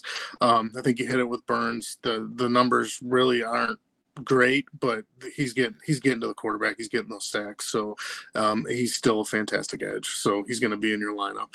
Um, Derrick Brown has been very very good this year, especially in defensive tackle premium. I know i have been riding him in a few IDP only leagues um, this year, and it's been kind of a a nice surprise there. But um, you know, Vonn Bell, Xavier Woods, this guy's getting hurt. Like it's just there's just it's really has been a letdown this year. So um, uh, yeah, I would say. I mean, when we're looking at the Atlanta Falcons as like the top IDP team in that, that division, and kind of speaking about how much Arthur Smith hates fantasy football, oh, it's man. just like you know, it's it's it's been a rough year in that division trying to trying to figure it out. Yeah, it's uh, it's not good, like you said, and yeah, people were were upset with Frankie Luvu last week. He kind of ghosted IDP managers with like a two tackle game, whatever it was. But uh, he played every snap um, last week, so nothing to be concerned about. At least going forward, there, um, he should have a better week this week, in like a neutral matchup here. But yeah, like you said, Vonn Bell left the game last week. Um, he's questionable right now, so maybe like an Alex Cook would be an option. But again, it's not a good matchup. Tampa Bay giving up the 29th most tackles to safety, so we're, we're just kind of avoiding this uh, yeah. this whole situation here. Um, all right, let's go to. Oh, here we go. There's a good game. Uh, game of the week. uh, um, San Francisco 49ers at the Philadelphia Eagles. And we'll start with the uh, Eagles linebackers here because no Nakobe Dean, obviously on IR, and likely no Zach Cunningham either. He left last game with an injury. So the Eagles are down to Nicholas Morrow and Christian Elliss right now. uh, this is yeah, this is a tough situation here because Morrow's been okay in spots. We haven't really seen a big enough sample size from Christian Elliss. Probably not going to be an every down role for Christian Elliss, so I have him as LB 39 this week. Nicholas Morrow, I feel a little bit better about. Uh, it's a neutral matchup essentially for tackles per game to the linebacker position, but he's LB 25 for me. There's just a few other guys that I like a little bit better. Um, the, IDPs that I really like this week uh, for the Eagles, though, are their safeties, uh, Kevin Byard and Reed Blankenship. They have been uh, excellent all season long. And um, the 49ers are giving up the most tackles per game to the safety position, um, just ahead of the team that they're playing against, the Philadelphia Eagles. And then um, they're, they're giving up actually the fewest tackles per game to the cornerback position. So don't love it for Darius Slay, James Bradberry. But um, also, a nice matchup on the Eagles side of things. Haason Reddick, uh, who has been awesome all season long. He should avoid Trent Williams this week, um, the 49ers left tackle, who is one of the best in the leagues, which means he should get Colton McKivitz. Um, Purdy, Brock Purdy, not giving up a ton of sacks so far this season, but Haason Reddick has been just been able to get home. He, has been able to deliver. He's been awesome. Um, so I have him as edge nine this week. But the other guys like Josh Sweat, I have his edge 25. He, he does draw Trent Williams this week, plus the combination of Brock Purdy um, doing a good job at avoiding sacks makes it a little tougher for him. Um, what does help is that the 49ers are giving up giving up the f- sixth most tackles per game to the defensive line uh, position. So um, guys like maybe Jalen Carter, for example, have a, a little bit of a better uh, production floor as well. So I have him as DT 12 this week. But um, anything that I missed there for the Eagles side of things for you? No, I'll just speak on the, the linebacker portion there. If no yeah. Zach Cunningham's going to be a killer, uh, I don't think Elliss is very good. Um, Nick Morrow, I do actually like. He reminds me a lot of Anthony Hitchens, you know, when he was mm. kind of in the game for a few years, where a linebacker that can play any of the, the, the three positions there. But a bit concerning that 23 of his 47 total tackles of the year came in two two games. I think he had an 11 tackle game and a, yeah. a 12 tackle game last week. Um, obviously, a, a 50 point performance on his resume is uh, obviously pretty big. I think he led led the team in tackles, had a few yeah. impact plays there. Um, hit it with nail on the head with Byard and Blankenship. Those guys are smash starts. You know, it just doesn't really. They almost seem matchup proof at this point. Yeah. You know, Kevin Byard. It doesn't matter where he's going to play. He's going to play every single snap, and he's going to do it pretty well. So. Um, uh, yeah, complete fade on the cornerback position. I don't want any part of that. Um, from the defensive lineman position, uh, yeah, I mean, your defensive tackle premium. I mean, Jalen Carter on name value alone and just being watching that guy in a primetime matchup is, is, extremely fun. so uh, you're gonna want him in your lineups. Um, I do. I mean, I do like a little bit of Sweat and Reddick this this week. Um, I don't love meshing up against Trent Williams, but I think the um, you know the the six most tackles allowed to defensive linemen, mm-hmm. and, and, you know San Fran's gonna want to run the ball because that's what they do. Um, there's still gonna be some opportunities there for Sweat to kind of stop a few of those stretch plays and those zone reads. So, um, but uh, yeah, I mean, I'm not super confident on it, but I don't think he's a complete fade for me, even though Trent Williams is, you know, getting that recognition that he deserves of being potentially the best player in all of football right now. so, yeah. um, at least from his own teammates. but uh, yeah, um, I think this is a situation just to kind of circle back to the, the opener there is that I think if Darius Leonard, some Shaq Leonard, I should say, somehow makes his way into that Philly facility and leaves without a contract, I think that's, uh, you know, a big mistake on their part because some of the depth that Philly let go is really what's going to haunt them or is haunting them on the defensive side. They are getting away with it you know, with some of these close wins on offense. But uh, you know, uh, a TJ Edwards type linebacker, you know, just having one of those type guys is makes all the world of difference. I mean, we see the season that Zach Cunningham is having when he was been left for dead, you know, by multiple teams. So um, it is kind of nice. Um, I think if you're looking for a linebacker there in a in a at least so-so matchup, I don't mind Morrow. I think he's probably going to be the one that's trusted the most there. Um, Nakobe Dean's a you know really really sad for IDP managers because this was going to be the year. So yeah, yeah. Yeah, still hope for Dean for for dynasty purposes, obviously, because they have nobody else. I still can't believe they let TJ Edwards go. Um, but yeah, it always helps when you get uh, Jalen Carter at the ninth overall pick, and he's already the the second highest graded uh, defensive tackle uh, as a rookie here, which is just insane. Um, he's been unreal. And then yeah, let's go to the uh, the 49ers side of things here. Um, and I guess starting with uh, I mean, look, I don't have to talk about their linebackers, Fred Warner, Dre Greenlaw. We're starting them. Um, doesn't really matter the matchup. Uh, like I said, Eagles giving up the second most tackles per game to the safety position. So Ji'Ayir Brown is kind of interesting. I know he had a quieter week in his first um, week replacing Talanoa Hufanga last week, um, but I got him as safety 14 this week strictly because of the matchup. I think there's potential there um, for him to be a nice streaming option and have his first big game um, of his career, basically here against the Eagles in what should be a, a very high scoring. game well at least high offense kind of game so there's there's going to be involvement there for for brown i think and the safeties so like him um I mean, yeah, other than that, I mean, uh, Nick Bosa, what else do I got to say? Doesn't really matter matchup for him either. You're starting him. Chase Young, I have as edge 17. It sounds like Lane Johnson is probably going to be back this week at right tackle. The other option on the other side is Jordan Mailata. They're, these guys are really good uh, offensive tackles, so makes it a little bit tougher. But Chase Young has been really solid this season, um, so still like him in that that edge two range. But he's come a little bit lower for me um, this week, or at least he's been a little bit lower for me with the uh, with the 49ers since he's gone over there because um, the snaps haven't quite been the same that, that they were in Washington. Um, so hmm. that, that that's kind of hurt him and he's dropped a little bit in my rankings, but still like Chase Young quite a bit and what he's done this year. And then um, other than that, Javon Hargrave, revenge game here, uh, another one here going against uh, the Eagles. We, we, could see him have a hopefully a potentially nice game, um, even though it isn't one of the the better matchups for um, for for pass rushing purposes but um, the eagles are giving up or the 49ers are give or yeah no the eagles are giving up the, the, the 10th most tackles per game to the defensive line position. So maybe there's some hope there for javon hargrave even though he's not really a, a tackling defensive tackle. Um, there's still at least a nice floor to be had if he can do it. Um, anything else for you for the 49ers?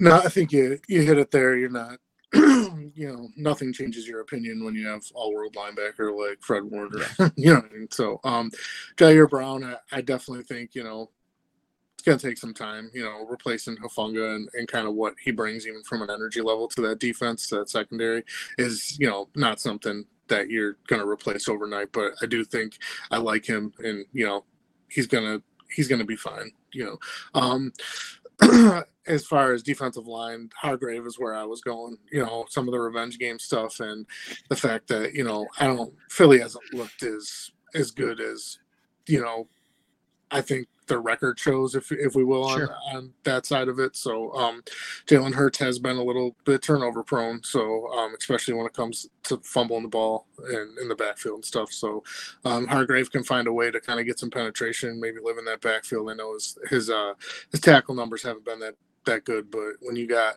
Nick Bosa over there, is probably gonna beat on that tackle. um, you know, uh, there's you know there's going to be an opportunity there to kind of get maybe some cleanup sacks, so um, or some pressures in there. Who knows? Um, but yeah, not a ton to like on the San Fran side. I don't. I mean, I love Chase Young. I, I wish the best for him. I think that that move was obviously just for a, a win now move for San Francisco, yeah. low risk, high reward there.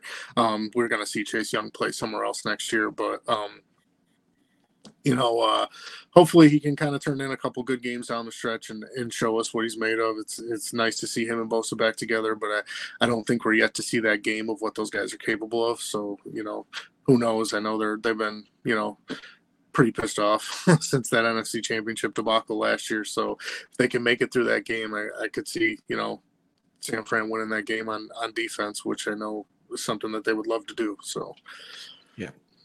Yeah, it's going to be a fun one. I'm I'm really looking forward to that game. Um, but let's move on to a game that uh, maybe not as excited about here. Uh, the Cleveland Browns at the Los Angeles Rams. Uh, where do you want to start with uh, with these two teams? Um, we can start with the Rams. Um, Ernest Jones back. there. Um, obviously, the the Browns averaging the allowing the most tackles per game. Um, it does really kind of suck that this Rams system is a one linebacker system. you know, it doesn't seem like they're gonna, uh, you know, even Ernest Jones kind of playing, you know, Robin there to uh, Bobby Wagner last year. It's just, you know, it doesn't seem like it's a, a system that two linebackers are going to thrive in consistently. So, um, Ernest Jones, I know, been dealing with that knee or ankle, I think, almost all year, off and on, but um, seems like he's back. I know we, we kind of had a Twitter exchange this week about the Rams resting their starters mm-hmm. last week. Um, don't expect that in this probably ugly, ugly game. Um, but yeah, plus matchup there. Ernest Jones is, you know, obviously all the numbers point to that being the start of the week there amongst linebackers. Um, safety position, um, the Rams don't give you a lot there. you know, I mean, um, I know we had hope for Russ Yeast, who was, you know, kind of uh, waiver wire darling there preseason. It's just been a little roller coaster. Um, linebacker, I know Kendrick's been playing really well as of late, but I mean, you're looking at probably Joe Flacco uh, from what it sounds like. So I don't, I don't know what that does to the Browns passing game, but um, I, I, find it probably very hard to believe how late in the game he took that hit and the the gruesomeness of it that uh, DTR ends up playing this week. So um, I would expect it to be pretty ugly there. Um, obviously, the the the defensive line is also a money matchup there for the Rams. You know, Aaron Donald, you're never gonna not start, especially in a defensive tackle premium. Um, Byron Young, I, I know has been very good in spots this season. Um, so I don't I don't love anyone there, but I think when you're looking at some of those situations that we've spoken before, where you're looking at defensive line and you're looking between Seattle and the Colts and some of these teams that just have a lot of guys who just kind of rotate in there. Uh, obviously, having a matchup with a team allowing the most tackles to defensive linemen, um, especially in the late window, this might be one that you want to, you know, you know, start one of these guys instead of an early matchup where you're you're not cons- you know consistently going to get that production. So mm-hmm. um, Aaron Donald's not going to be a, a, guy that's going to be available to you whatever he's on, he's staying on. But um, yeah. you know, uh, I think Michael Hoecht, so a couple guys like that might be available. So um, you might be able to pick up like one of those guys to get you some some late production. But I don't love this matchup overall. Yeah, and e- even like for DT required leagues, just for tackle purposes, the rookie uh, Kobie Turner has been has been really solid as well, right? So, um, yeah, I, I, think you nailed it. I mean, Ernest Jones is LB two for me uh, this week, like you said. Um, I think it was how dare a five and six team rest their starters. Um, that, that, definitely made me laugh. Um, uh, so on the uh, Cleveland side of the ball, um, yeah, Myles Garrett dealing with a shoulder injury. He's they said he's day to day, and it also sounds like he definitely has some structural damage um, to his shoulder, but he's determined to play through it. So we'll see what that looks like on the field. It's still Myles Garrett, so I don't know how you bench him. You, you probably can if he's playing. He, this guy's like a, a, superhuman. So you know, shoulder injury for him is not is probably more like a stub toe for us. I, am assuming, uh, which is why he's he's trying to play through it. The guy's not human, so he's looking to win Defensive Player of the Year this year. So I, I can't imagine that he's going to want to sit. So hopefully he can continue to play at a high level. He's going up against Alaric Jackson, uh, the left tackle there for the the Rams, 59.6 pass block grade. Hasn't been amazing um, by any means, so not a bad matchup um, for him as far as pass rushing goes. But other than that, I mean, the Browns are just a weird team for for IDP purposes, right? Like we like Grant Delpit obviously at safety, but how about did you have any trust in the the Cleveland linebackers this week, especially assuming if Anthony Walker's back in the lineup from his hamstring injury? No, this linebackers room is sucks. Like yeah.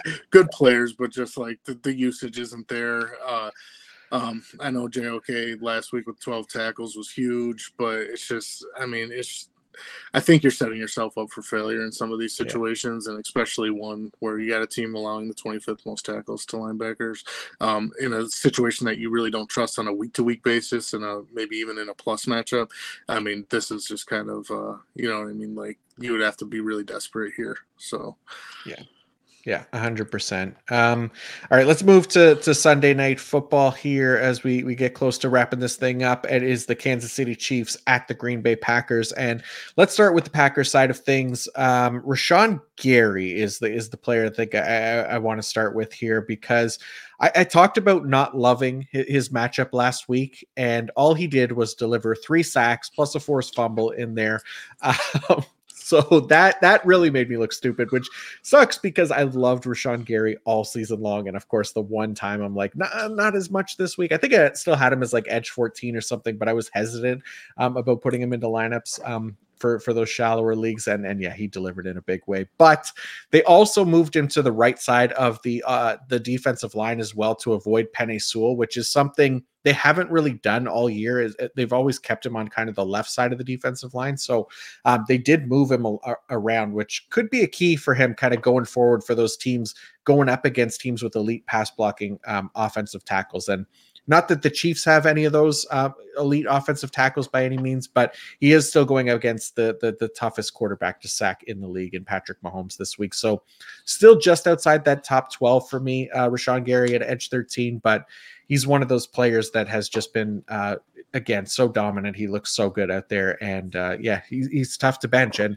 when you do, he puts up a, a three sack performance. So that is uh, that could be a killer for you. Um, other than that, the Packers, I mean, De'Vondre Campbell is questionable, so we'll see what happens there. Obviously, if he can't go, ideally you'd have Isaiah McDuffie because this is one of the later games, obviously Sunday night football.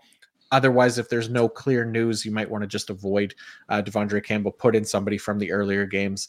Uh, and Quay Walker's LB10 for me this week. Um, it's a it's a fairly neutral matchup for linebackers, but um, still like Quay Walker quite a bit. And then figuring out the safety position. Jonathan Owens and Anthony Johnson Jr. were the starters last week, but Rudy Ford and Darnell Savage were out. Darnell Savage could potentially return from IR this week. Rudy Ford could potentially return from injury. So definitely have to pay attention to injury reports and practice reports leading up into this game because if those guys are back, it could hurt the playing time for a Jonathan Owens or especially an Anthony Johnson Jr. If only one of them is back, still feel pretty good about Owens being in the lineup. Uh, otherwise, we may have to kind of uh, really pay attention here if you're banking on starting Jonathan Owens specifically. Um, but yeah, anything else for Green Bay for you? No, I know De'Vondre Campbell and Quay Walker just can't seem to play together this season. Yeah. So we've seen a lot of Isaiah McDuffie, which has led to four 10 plus tackle games. That's what Isaiah McDuffie is going to give you. That's what he was in college. He's a tackling machine. He's going to tackle whatever moves. Um, he's probably not a guy that you want out there covering anybody at all. But um, if the, if there's a ball carrier in the area, he's going to get him to the ground. So um, I, I have a, a ton of shares of either Campbell or Walker, probably more on the Walker side. Um, McDuff McDuffie has been a guy I've been picked up for insurance and has been a very very good asset all year. Um, Jonathan Owens was a smash start for me last last week, and he did not disappoint. Thankfully, um, I don't. I've never been a Darnell Savage fan. I don't know how even when he comes back.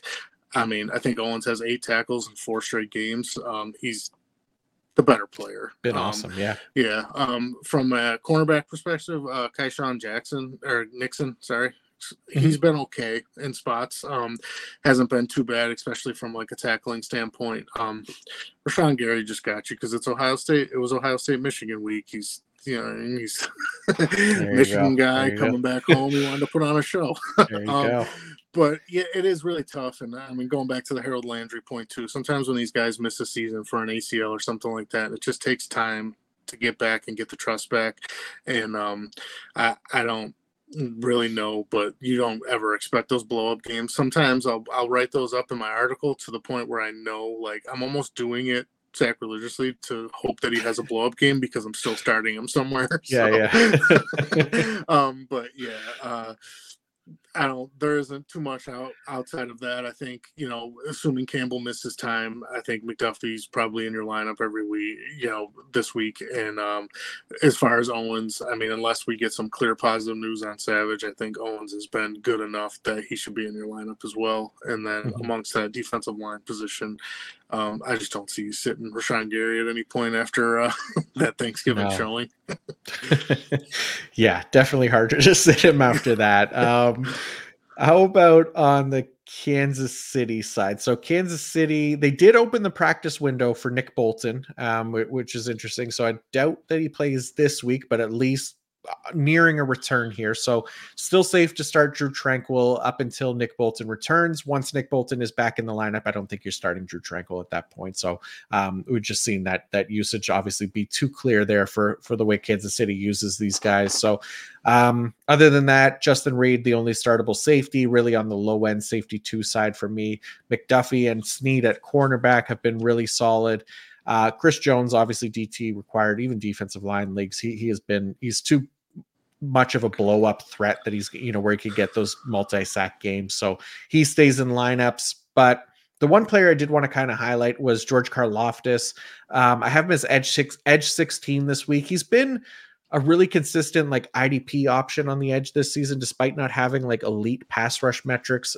Still having a better year than his rookie season. He's improved his pass rush grade to 64.9, pressure rate 15.6, win rate 12.3. Like those are significant increases from his rookie year, which is really promising for Karlaftis. Um, he's also averaging a very strong 77% snap share on the year, which is uh, helps his production floor. Um, so you like to see that as well.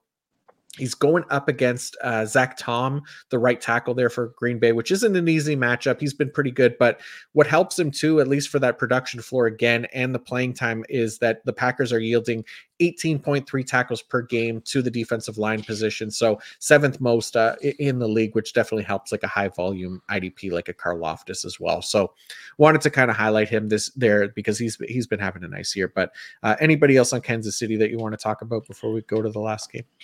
No, I know uh, Spags kind of Spagnuolo playing guys that at that rate of snap share is really mm-hmm. just due to injury. But like it's it's wild that Karlaftis is kind of yeah. like sporting some of those numbers. Um Tranquill, you know, you're you're starting until Bolton gets back. I think you're probably they're probably looking for Bolton to come back for the Buffalo game, obviously, which would be a huge one. Um, but Tranquill nine straight games of ten fantasy points or more. Um, yeah. Justin Reid, another one you hit it there. I know the matchup's not great, but he's had 15 fantasy points in each of the last two games. So that's a solid start there. Um, Green Bay has been red hot with kind of two big wins there over the Chargers and then the Lions, but uh, that probably stops this week in a pretty ugly game. The Chiefs defense seems to kind of put the clamps on everyone. Um, yep. So I don't love the matchup there. Um, I do like. I think if I'm if I'm going anywhere, it's amongst the defensive line. I think you know some of those we spoke about. Some of those like, hey, who am I going to start?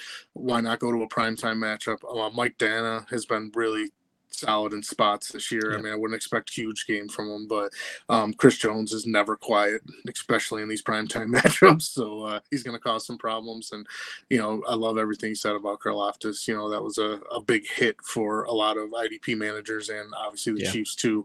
Um, a player that I don't think a lot of people were expecting a ton from, but has been very, very good. You know, not even full two seasons in. Um, hate the Chiefs for what they not keeping Nick Bolton healthy because right. this was supposed to be his linebacker one season overall. Yeah. But uh, you know, we we live and we learn on those. but um, yeah, uh, not not a ton to love there in a matchup like this. I don't expect Green Bay to can continue to move the ball that well. Um, getting Aaron Jones back might be big, but I'm not 100% sure that that happens either. Mm-hmm. If they roll into there with the same offense that they rolled in against Detroit, it's I think it's going to be a vastly different game. So, yeah. Um, and that one being uh, at home on Sunday Night Football, you know, it's going to be a lot of Cris Collinsworth, Patrick Mahomes love. So might be a, might be a blowout potential there as well. I like it. I like it.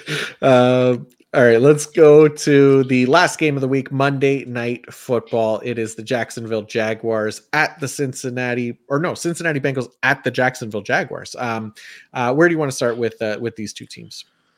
I'll start with Jacksonville. Um, I know a lot of these matchups aren't very good. Uh, Jacksonville allowing bottom five to linebackers and defensive linemen alike, you know, kind of in the bottom half of the league there against uh, DBs as well. So um, there isn't a, a ton there. Um, Devin Lloyd has been kind of surprising this year, uh, better than expected, considering I think at one point Chad Muma was supposed to take his job either end of last season or beginning of this season.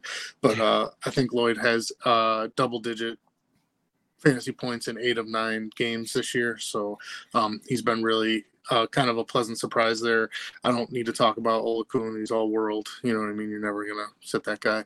Um, Travon Walker has been kind of very poor this year. It's been a little bit disappointing. Um, Josh Allen, another guy. It doesn't really matter if, you know, the opposing team doesn't allow a single sack all year, that guy's going to find a way to cause havoc. So, um, but yeah, not a ton there. Uh, Rayshawn Jenkins is a guy that I've been riding for years here, getting him off waiver wires, but uh, he's been, you know, very inconsistent. And uh, I do like the combo of him and Cisco. And of course, when my my boy Antonio Johnson gets on the field at some point. But um, uh, yeah, it's uh, there isn't a, a, ton to like on that side of it. And then you know, with our first full sample size, you know, four quarters worth of Jake Browning and the Cincinnati Bengals offense last week leaves a lot to be desired. so. Yeah. That was tough. That was tough, and and, at least should be good for for Josh Allen. Um, like you said, the Bengals, the, the sixth worst pass blocking unit in the league.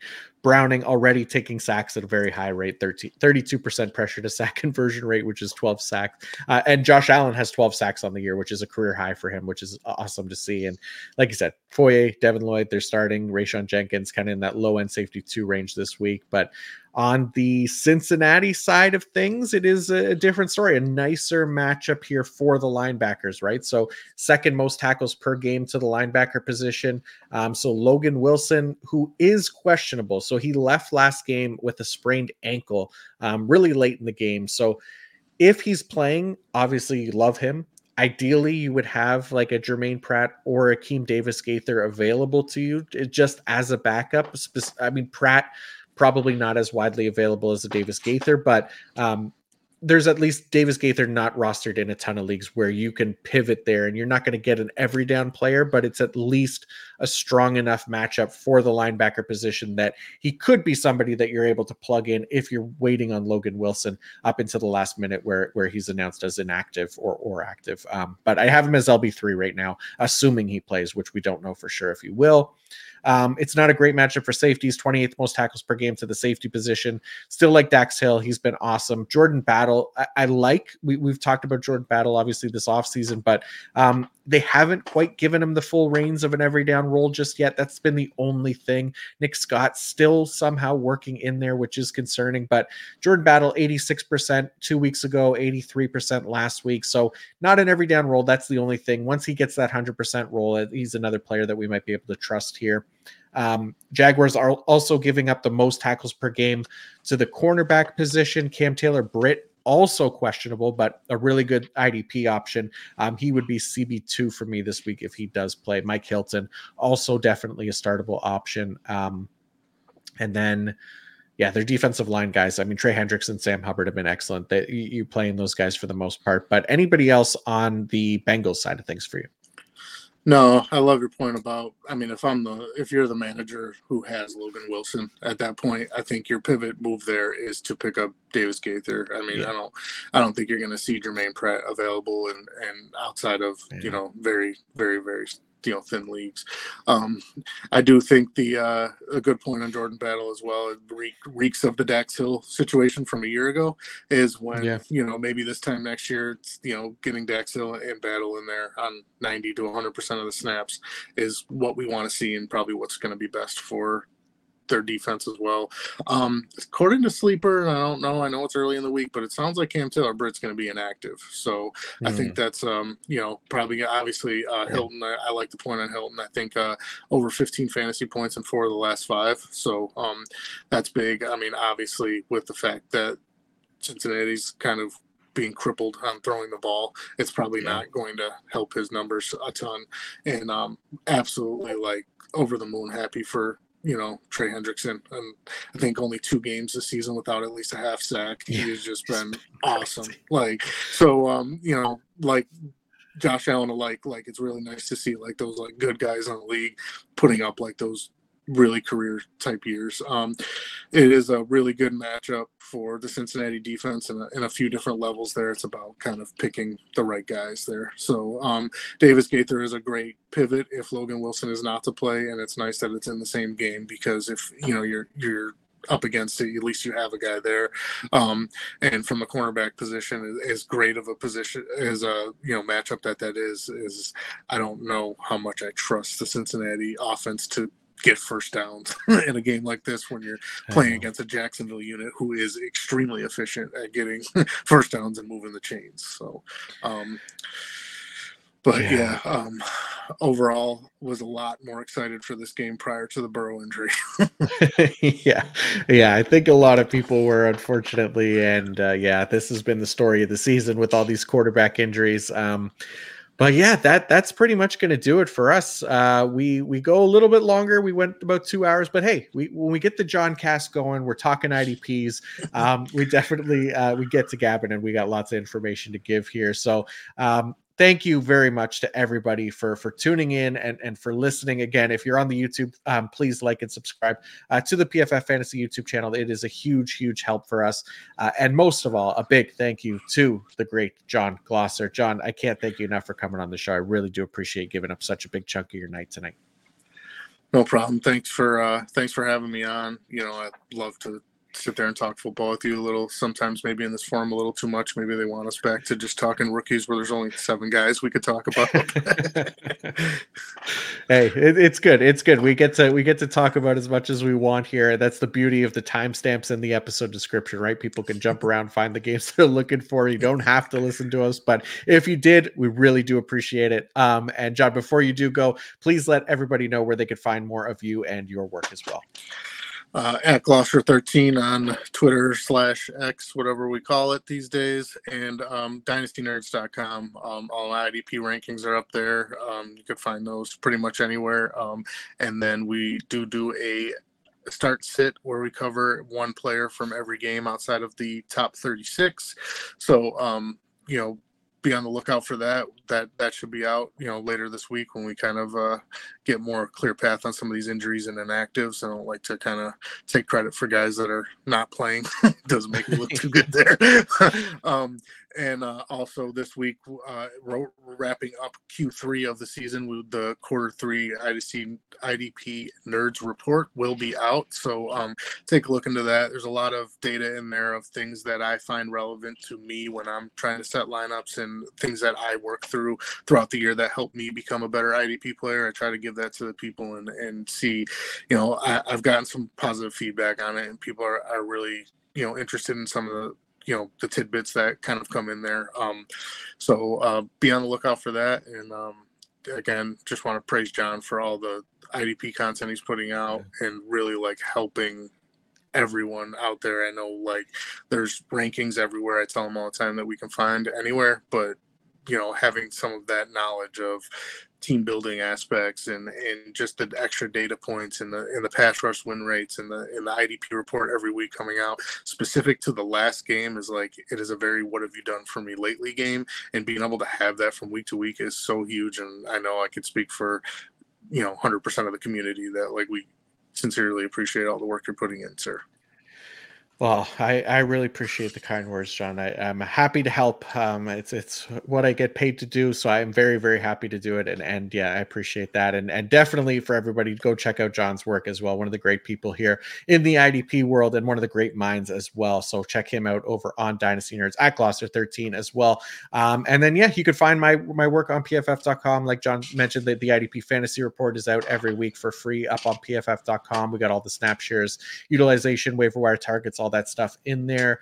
Uh, IDP rankings will be up on the website uh, as well by the time this episode comes out, as well as the uh, wide receiver uh, wide receiver man zone coverage report and the offensive line defensive line matchups to target and avoid as well will be up on Friday. Um, thank you again very much for everybody listening. Good luck getting into those fantasy playoffs. We will be back next week, and until next time, peace out. Thank you.